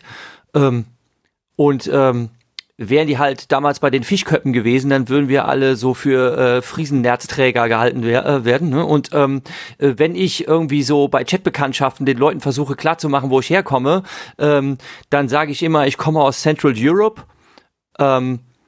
The region famous for its beer, bread and hairy ingrowns wearing funny hats. Und wenn sie mit diesen Tipps nicht klarkommen, dann versuche ich halt etwas konkreter zu werden. Aber die meisten erraten das dann schon. Ne? Und dann muss ich ja klarstellen, ja, aber egal, wo du hinkommst in Deutschland, du hast einfach gar keinen Schimmer davon, wie Deutschland ist. Denn Bavaria ist nicht Deutschland, Saarland ist nicht Deutschland, Hessen ist nicht Deutschland, Thüringen ist nicht Deutschland. Ne? Also das ist halt sehr vielfältig. Und selbst wenn wir jetzt sagen würden, Bayern, jetzt gucken wir uns Bayern an oder Baden-Württemberg, Hessen, ja, das zerteilt sich ja auch.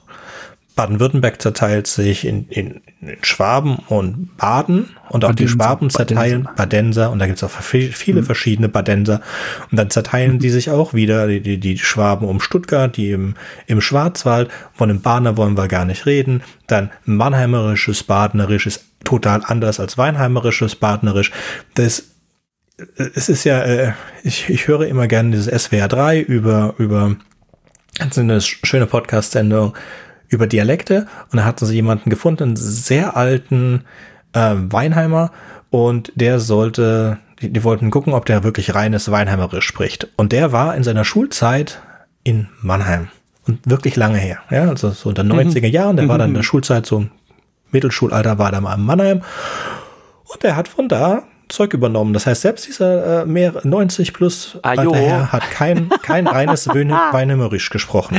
Und das passiert dir halt häufig, ja, und das ist auch sehr lustig, fand ich das. Das gibt's ja. Ja, ich bin ja aus dem Rheinland gebürtig, also ich kann Kölsch fließend trinken und verstehen, aber leider nicht mehr fließend sprechen, und bin dann halt nach Hessen gezogen, Südhessen um genau zu sein, und ich wurde immer als Pelzer bezeichnet und habe gesagt, nein, ich komme aus dem rheinländischen Teil von Rheinland-Pfalz, das ist schon mal das eine, ne? Und das ist nicht dasselbe, und es gibt hier in Hessen, gibt es tatsächlich auch so im 3. Programm gibt es das sogenannte Hessen-Quiz, und das ist auch so, dass dann irgendwelche Mundart-Sätze vorgetragen werden und die Quiz-Teilnehmer sollen dann erraten, ob sie verstehen, was da gerade gesagt wurde.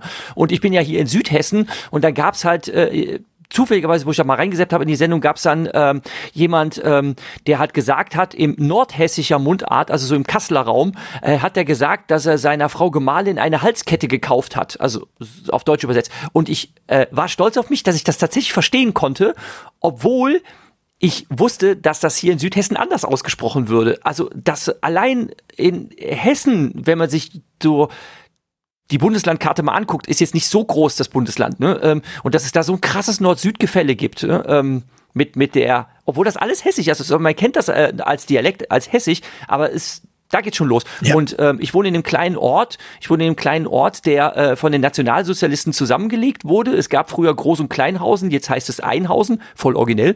Und tatsächlich gibt es Ressentiments dies und jenseits des Flüsschens Weschnitz, was diesen Ort trennt. Denn das eine war eine katholische Mehrheit, das andere eine evangelische Mehrheit, und dann sollten die gemeinsam in eine Grundschule gehen, und dann gab's halt wirklich Aufstände, wie in der Volkschronik, in der Ortschronik gelesen, also volkliche Aufstände, die gesagt haben, mit den Ungläubigen, da wollen wir nicht in eine Schulbank gedrückt werden. Und tatsächlich gibt es wirklich, dies und jenseits dieses Flüsschens gibt es dialektale Varianten, wie Sachen ausgesprochen werden. Also cum neu und cum reu. Also ganz feine Unterschiede mit wirklich einem Steinwurf Entfernung. Im wahrsten Sinne des Wortes. Ein Steinwurf entfernt sind die Leute voneinander und sprechen schon anders. Verrückt. So, und dann gehen wir jetzt wieder zu diesem genialen Williamsons World zurück, die ich immer gerne als Wilhelmswelle aussprechen möchte, wo sie gesagt haben, sie haben ganz kleine Kommunen, die auch komplett anders sprechen. Das ist genau diese Idee. Und das ist, der Relais-Kultur ist das absolut zuwider.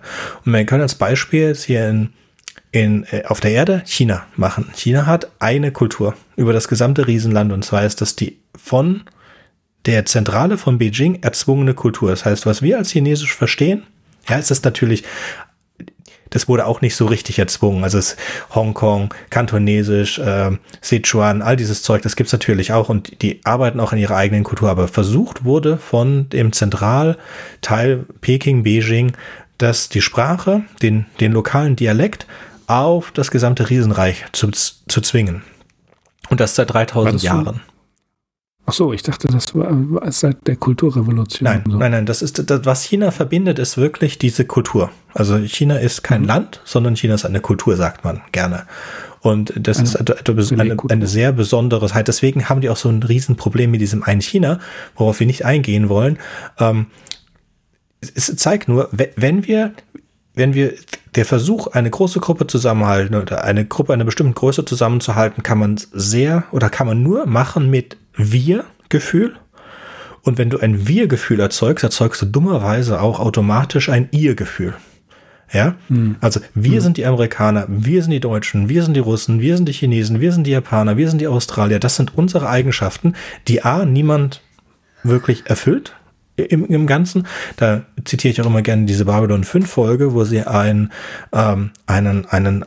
unglaublich starken Kampfroboter von einer Zivilisation holen. Auf der ganzen Planeten gibt es gar nichts mehr. Die Planet ist vollkommen zerstört. Und dann aktivieren sie diesen Kampfroboter aus Versehen. Und dieser Kampfroboter lässt sich nur ausschalten, wenn ein reines Wesen einer Rasse von den Leuten auf diesem Planeten oder von einer Kultur dieses Planeten halt ihm fehlt aufzuhören. Und da musste ihm halt erklärt werden, dass der Grund, warum es niemanden mehr von seinem Planeten gibt, weil es niemanden gab. Diese Idee, es gäbe jemanden, der reinrassig wäre oder der komplett eine Kultur verkörpern würde, ist halt nicht da. das ist eine Illusion. Das ist eine Illusion, dass wir gleich sind. Ja, wir haben vielleicht tendenziell sprechen wir halt Deutsch, aber das ist auch so ziemlich alles, was uns zu Deutschen macht. Eben, ja, wenn wir dieses große Gefüge nicht mehr haben, dann zersplittern wir uns so weit, wie Jürgen sagt, dass es dann am Ende sogar ist, dass es 200 Meter von dir entfernt die Leute anders sind. Und dann könnten wir auch da kämpfen, weil wir eigentlich nicht in der Lage sind, mehr als 150 verschiedene Individuen auseinanderzuhalten. Mhm. Und deswegen ist es Quatsch, zu versuchen, so eine Einheitskultur zu schaffen. Und da hat Philip K. Dick vollkommen recht. Gut, wunderbar. Du hast den Übergang hinbekommen. Ich habe die ganze Zeit überlegt, wie kommen wir zur Story zurück, um auf die nächste Story zu kommen. Siehst du, war gut vorbereitet. Jürgen, wunderbar. Die letzte Geschichte, die ich überhaupt nicht mochte, vielleicht möchtet ihr sie, ich kann verstehen, warum sie veröffentlicht wurde. Aber erzähl. Ich gebe dir recht, ich mochte sie auch nicht.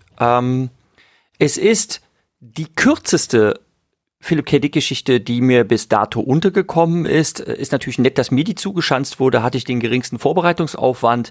Auf Deutsch trägt sie den Titel Augen auf, Ausrufezeichen. Im Original heißt sie The Eyes Have It.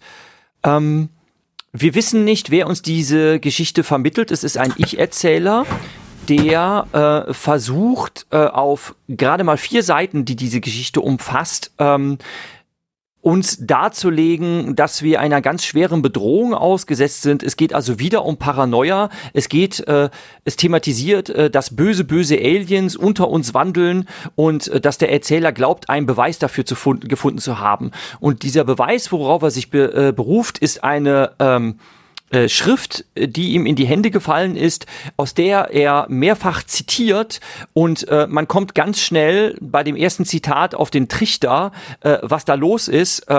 Der Erzähler hat einen schmerzlichen Mangel an Sprachverständnis, denn er versteht überhaupt keine Metaphern.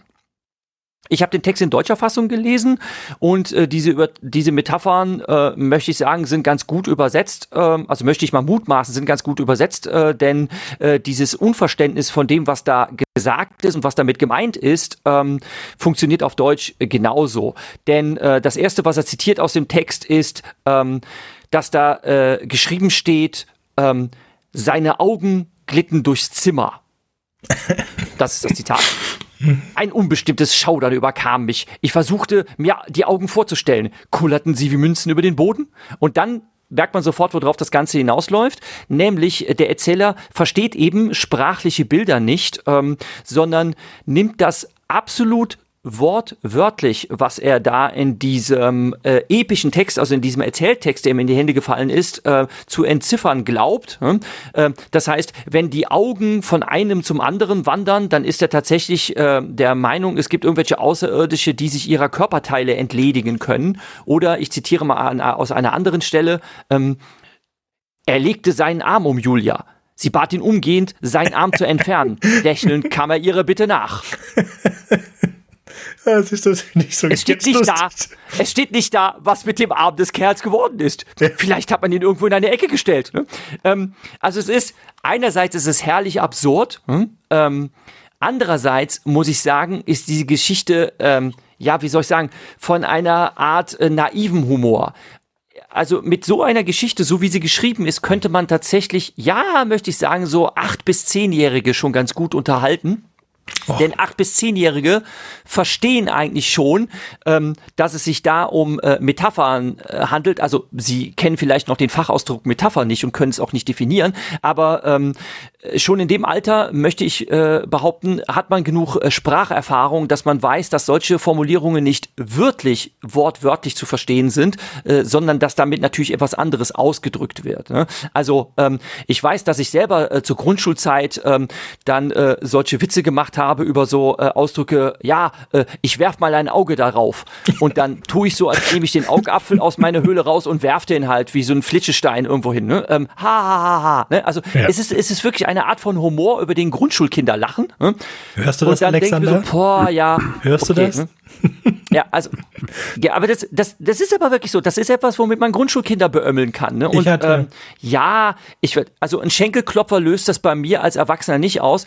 Insbesondere, und jetzt, ich weiß jetzt gar nicht, ob ich das als Twist benennen darf, aber ich bin ja in der Bildung tätig, das heißt, ich bemühe mich. Und ich hab's halt leider Gottes mit einer Klientel zu tun, die nicht selten auch leider wenig spracherfahren ist, weil Deutsch ihre Zweitsprache ist.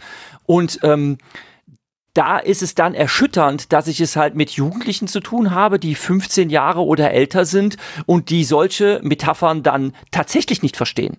Also da sind dann irgendwelche Formulierungen in Erzähltexten und die nehmen das dann tatsächlich wörtlich, die verstehen die ganzen Metaphern nicht und ich finde das ehrlich gesagt bestürzend, wie man das nicht verstehen kann, weil ich mich immer frage, also selbst wenn jetzt mein Vokabelschatz nicht so groß ist in der deutschen Sprache, wenn es mir gelingt, die Wörter, die da aneinandergereiht sind, in meine Muttersprache zurück zu übersetzen, dann müsste, selbst wenn ich das jetzt quasi rückübersetze ins Arabische, Türkische oder was auch immer, müsste mir doch gewahr werden, dass es sich auch da um eine Metapher handelt. Also das müsste mir eigentlich in den Sinn kommen, dass das nicht wörtlich zu verstehen ist. Denn alle Sprachen kennen Metaphern. Natürlich sind die nicht identisch mit dem Deutschen. Ich habe vor vielen Jahren, habe ich mal einen interessanten Artikel gelesen über die Schwierigkeit des Dolmetschens im Europaparlament.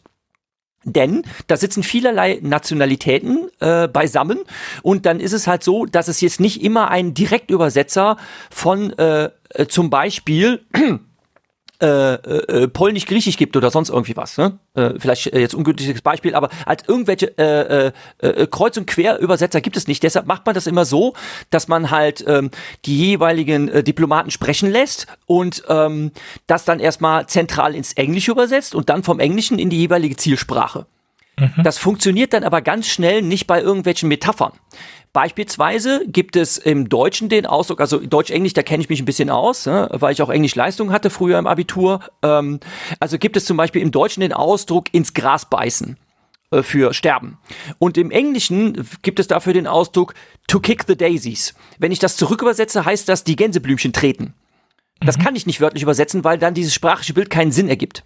Ich muss also, wenn ich ein guter Übersetzer bin, eine Metapher, eine idiomatische Wendung wird das auch genannt, in eine passende idiomatische Wendung der Zielsprache übersetzen und diese wiederum wird dann noch ein zweites Mal übersetzt in eine andere Zielsprache, wenn ich halt diese sternförmige Verbindung habe mit den ganzen Leuten, die da mit babylonischen Verhältnissen zusammensitzen.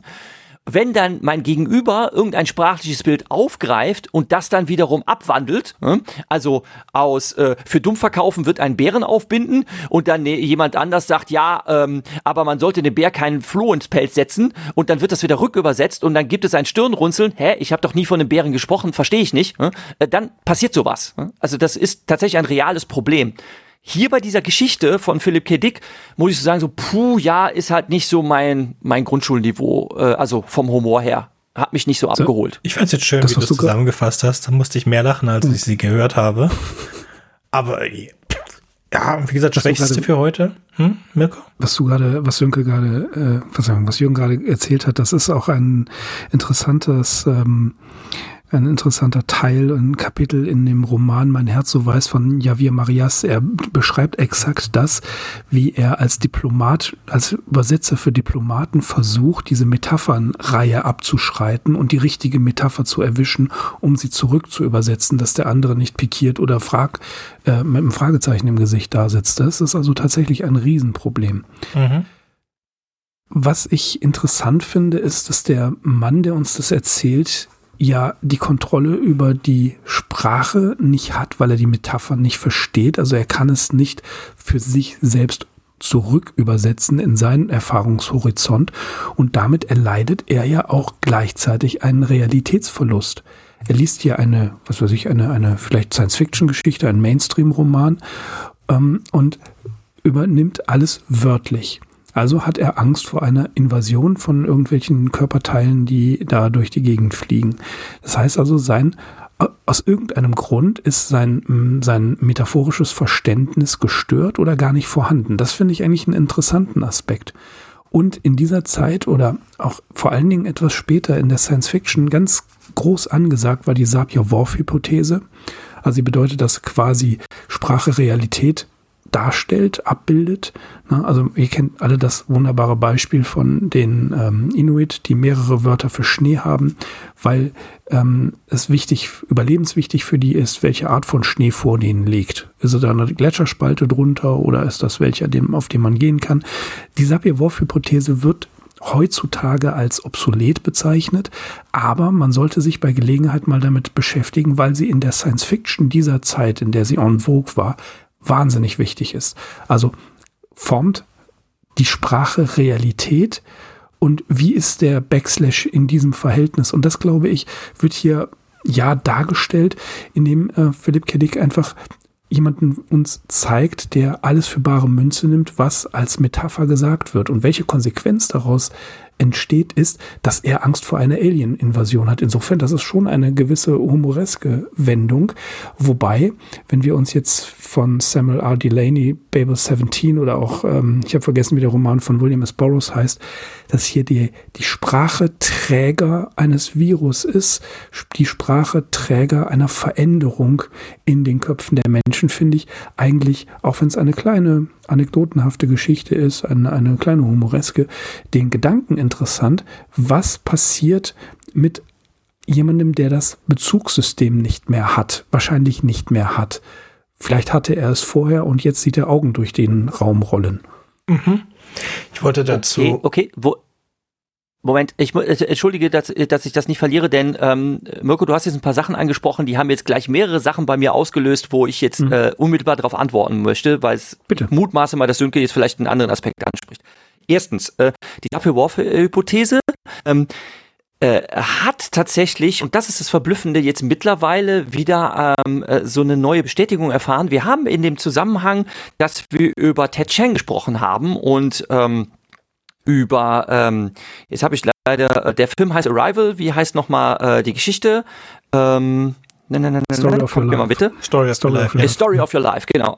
Ganz, ganz, ganz fantastische Science-Fiction-Geschichte von einem sprachwissenschaftlichen Ansatz ausgehend, nämlich dass Sprache Wirklichkeit konstruiert und sonst, also krasses Ding. Und da habe ich schon erwähnt, es gibt tatsächlich jetzt neue Studien, das ist wirklich extrem faszinierend, dass Sprache tatsächlich insofern Realität schafft, denn diese alte Weisheit, die Grenzen meiner Sprache sind die Grenzen meiner Welt, dass man Menschen mit einer unterschiedlichen Sprachherkunft, also Englischsprecher und Deutschsprecher zum Beispiel, aufgefordert hat, Bilder zu beschreiben.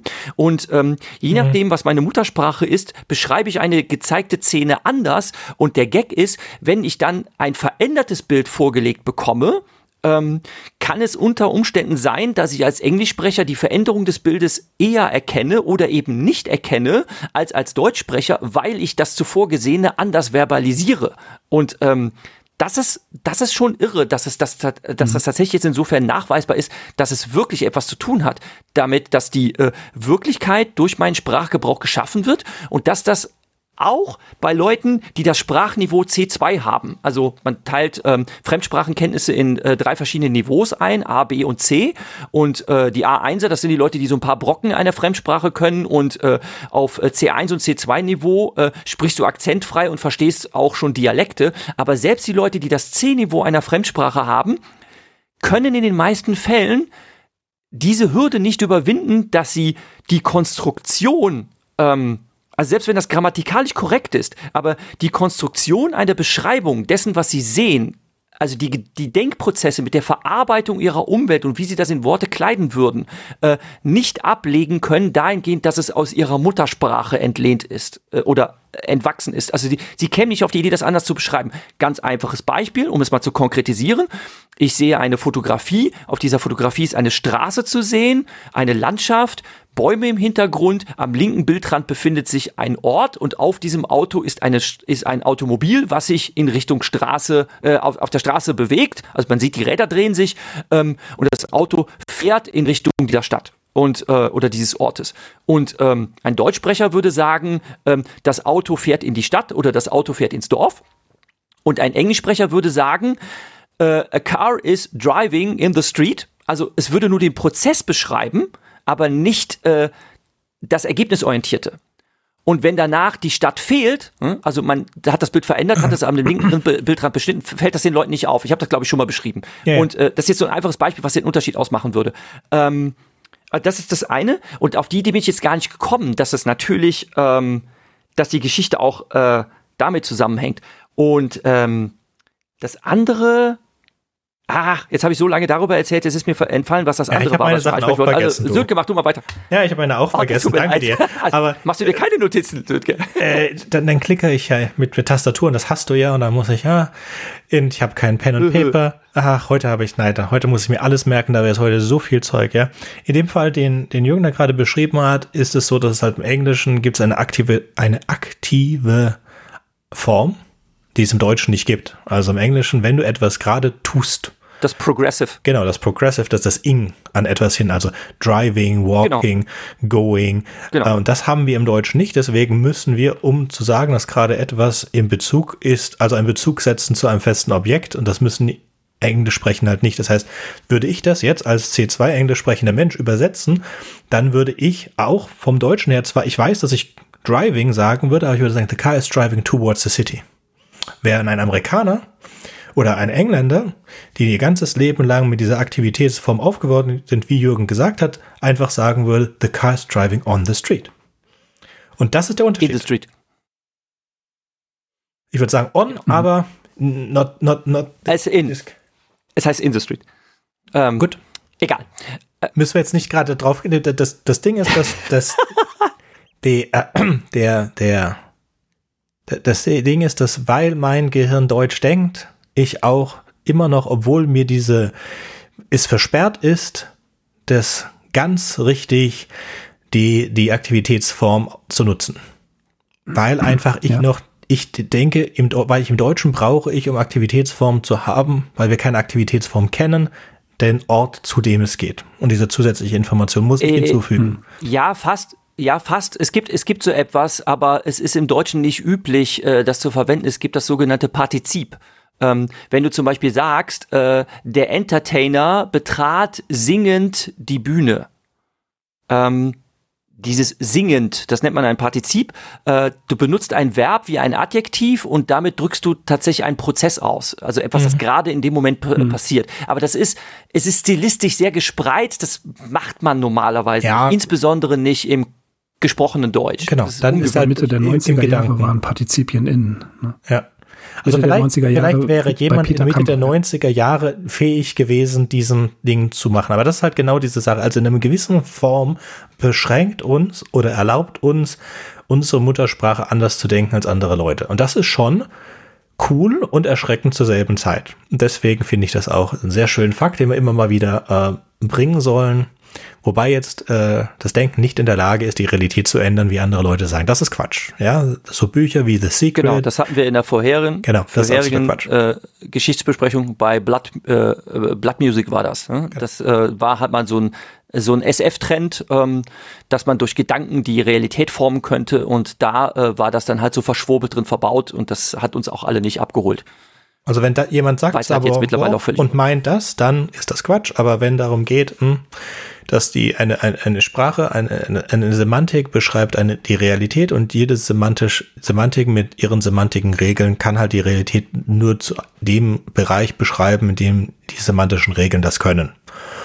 Und wir sind scheinbar nicht in der Lage, als Menschen so einfach in mehreren Semantiken zu denken. Und das ist cool zu wissen, ist auch sehr interessant. Und wird uns wahrscheinlich nicht sehr beschränken. Ist aber einfach so ein cooler Fakt, wie dass man seine Erinnerungen ändern kann, wenn man will. Nee, was der coole Fakt dabei ist tatsächlich, dass je mehr Sprachen du erlernst, desto mehr gedankliche Konzepte lernst du auch dabei. Du erweiterst nicht einfach deinen Wortschatz, dass du weißt jetzt, dass Glas auf Englisch Glas heißt und Tasse Cup oder Becher oder sonst irgendwas. Also du eignest dir nicht irgendwelche Vokabeln an, sondern du eignest dir auch ganze gedankliche Konzepte an, wenn du eben Phrasen lernst und sonst was. Das ist, das löst viel mehr aus. Ne? Ja. Ja. Also ich schreibe jetzt gerade in... Mirko? Kann ich bestätigen, als ich in 3 Semestern das große Latinum an der Uni nachholen musste, dass du auch deine eigene Sprache völlig anders analysierst und benutzt. Und dass du wirklich, ja, du erweiterst das Spektrum. Definitiv, so ging es mir. Ich habe dann nachher auf Latein geträumt. Das war nicht so gut, weil die Untertitel fehlten. Ja, das habe ich ja schon lange. Ich wurde ja gezogen, ich wurde ins kalte Wasser geworfen, als ich nach Singapur bin. War einfach gesagt, mein Englisch wird schon gut genug sein, dann bin ich hin und war natürlich nicht gut genug, aber nach 6 Jahren war es gut genug und ich hatte auch niemanden zum Deutsch, war einfach niemand da, der Deutsch gesprochen hat, also habe ich 6 Jahre fast ausschließlich Englisch gesprochen und auch natürlich geträumt und alles. Und ich habe mich lange geweigert, also Filme anzugucken und so, das ging, aber ich habe mich lange geweigert, Hörbücher in Englisch zu hören, weil ich einfach, es war auch dann schwierig, die ersten 2, 3 und mittlerweile ist da kein Unterschied. Ich kann dir nicht mehr sagen, in welcher Sprache ich ein Hörbuch gehört habe oder einen Text gelesen habe. Ich weiß natürlich, alles Technische wird wahrscheinlich Englisch gewesen sein und bei Fiktion ist es mittlerweile auch so. Und jetzt dieses Jahr habe ich mir das Ziel gesetzt, endlich mal selber auch Fiction in Englisch zu schreiben. Das ist dann auch was Neues. Und ich kann bestimmte Sachverhalte gar nicht so einfach mehr in Deutsch beschreiben, wo ich dann auch wieder von Englisch zurück übertragen muss. Also man kommt da rein. Das stimmt schon, hat Jürgen absolut recht. Als allerletztes zu diesem Thema, ich mag den Titel, weil ich hatte es ja in Englisch gehört und ich habe dann, okay, The Eyes Have It. Und Jürgen, kennst du das Idiom? Ich bin mir ziemlich sicher, dass Mirko es kennt. Was das bedeutet eigentlich? The Eyes Have It? Ja. Nein, den Ausdruck The Eyes Have It ist mir tatsächlich nicht bekannt. Okay, gut. Sag mir. Ja, also es wird dann geschrieben mit A und nicht mit E wie die Augen. Und das ist von Abstimmungen. Also wenn im Parlament zum Beispiel in den USA, ja, dann man sagt die Nays and the Ayes. Die Ayes sind Yes und die Nays. So, we have 6 Nays and we have 12 Ayes. The Ayes have it. The Ayes have it. So der wurde angenommen. Das ist, so. Das heißt auch der Titel ist ein Wortspiel und der ist ja leider verloren gegangen bei der Übersetzung ins Deutsche. Ich verstehe. Ja, also den könntest du halt auch nicht übersetzen. Das würde schwierig sein. Genau. In dem Zusammenhang fällt mir ein ganz toller Cartoonist, Gary Larson, den ich total gefeiert habe, wovon ich mir alle Sammelbände gekauft habe, die es so gab. Und die habe ich mir selbstverständlich auf Englisch zugelegt, denn das kannst du nicht übersetzen. Wenn zum Beispiel... ich beschreibe mal eine dieser Zeichnungen, die einfach ganz toll ist. Du siehst so einen Ball der Vampire. Und wir wissen ja alle, dass Vampire kein Spiegelbild haben. Nur einer der Vampire steht da mit seinem Martini-Glas und guckt ganz gedankenversunken sein Spiegelbild an. Und er ist auch der Einzige, der im Spiegel zu sehen ist. Alle anderen sind unsichtbar für den Spiegel. Und ein Freund flüstert ihm zu, Hank, you're reflecting. Genial. Ich schmeiß mich weg. Das ist so ein toller Humor. Ne? Oder noch einer, da liegt so eine Frau im Bett, ist zugedeckt, es scheint irgendwie so ein Bauernhaus zu sein und der Mann steht auch neben dem Bett und auf dem Bett sitzt ein Vogel, sitzen ein paar Vögel. Und sie sagt, Carl, how often have I told you, get your hands off me? Total blöder Wortwitz, ne? Get your hands off me. Ja, get your hands off me. Also es ist dann auch entsprechend geschrieben. Nimm deine Händen von mir. Ne? Also das kannst du nicht übersetzen. Da geht der Witz verloren. Ne? Aber gerade Hank Your Reflecting finde ich einfach super. Ne? Also, ja, der ist gut. Toll. Der ist wirklich gut. Der ginge sogar auf Deutsch. Du reflektierst schon wieder. Oh, wir sind weit über. Wir wollten heute eine kurze Sendung machen. Ja, nur mal so. Super. Ja, aber toll. Ne? Fantastisch hingekriegt. Mich ärgert aber, Mirko, kannst du dich noch erinnern, worüber du nach Saphir-Whorf gesprochen hast? Es gab noch was anderes, wo ich noch was zu sagen wollte. Ja, ich wollte auch so viele Sachen noch sagen, aber wir haben die 2 Stunden gerissen und wir sollten es mal für heute gut sein lassen. Das nächste Mal mache ich mir wieder ein bisschen. Ich habe ganz, ganz tolle Sachen vergessen, die ich erzählen wollte. Und das ist jetzt nicht schlimm. Du kannst es versichern, es war bestimmt ganz toll. Ich weiß es nicht mehr, aber ich weiß, dass es ganz toll war. Es wären lebensveränderte Einsichten gewesen, ja? Also wahrscheinlich. Da fällt mir ein anderer Gary Larson zu ein. Wie ein Doppelbild. Oben liegt ein Mann im Bett und sagt, soll ich sie anrufen? Ich habe keine Ahnung. Ich könnte sie anrufen. Vielleicht rufe ich sie an. Morgen rufe ich sie einfach an. Ob sie mich wahrnimmt? Ich weiß nicht, ob sie mich wahrnimmt. Und unten die Dame, um die es geht. Also Vanilleeis mag ich wirklich. Genau. Okay, jetzt würde ich sagen, das war's. Beim nächsten Mal sprechen wir hier über Qualityland von Marc-Uwe Kling. Ui. Und damit würde ich sagen, wir hören uns beim nächsten Mal. Tschüss. Tschüss. Tschüss. Okay. Wartet, ich habe noch was vergessen. Wenn euch unser Podcast gefällt und ihr vielleicht sogar mitmachen möchtet, würden wir uns über Nachrichten von euch freuen. Ihr erreicht uns unter anderem über podcast@rewrite-podcast.de, Twitter oder Reddit. Über Kritik und Kommentare freuen wir uns natürlich auch. Ihr könnt uns unterstützen, indem ihr uns weiterempfehlt und bewertet, zum Beispiel auf iTunes, Spotify oder YouTube oder auf jeder anderen Podcast-Plattform, die uns führen. Zum Mitmachen braucht ihr nichts weiter zu haben als ein Headset und das kostenlose Programm Studio Link Standalone. Ihr könnt eigene Themen vorschlagen oder ihr sucht euch etwas aus unserem Sendeplan aus. Den Sendeplan und die weiterführenden Links findet ihr unter rewrite-podcast.de/mitmachen. Und ihr könnt auch bei unserem Geschwister-Podcast Podyssey reinhören. Podyssey veröffentlicht alle 2 Wochen eine Kurzgeschichte aus den Genren Fantasy und Science Fiction. Wenn ihr ein paar von unseren tollen Podcast-Aufklebern haben möchtet, dann schickt uns einfach eine Nachricht mit eurer Adresse und wir schicken euch Aufkleber. Tschüss! Thank you.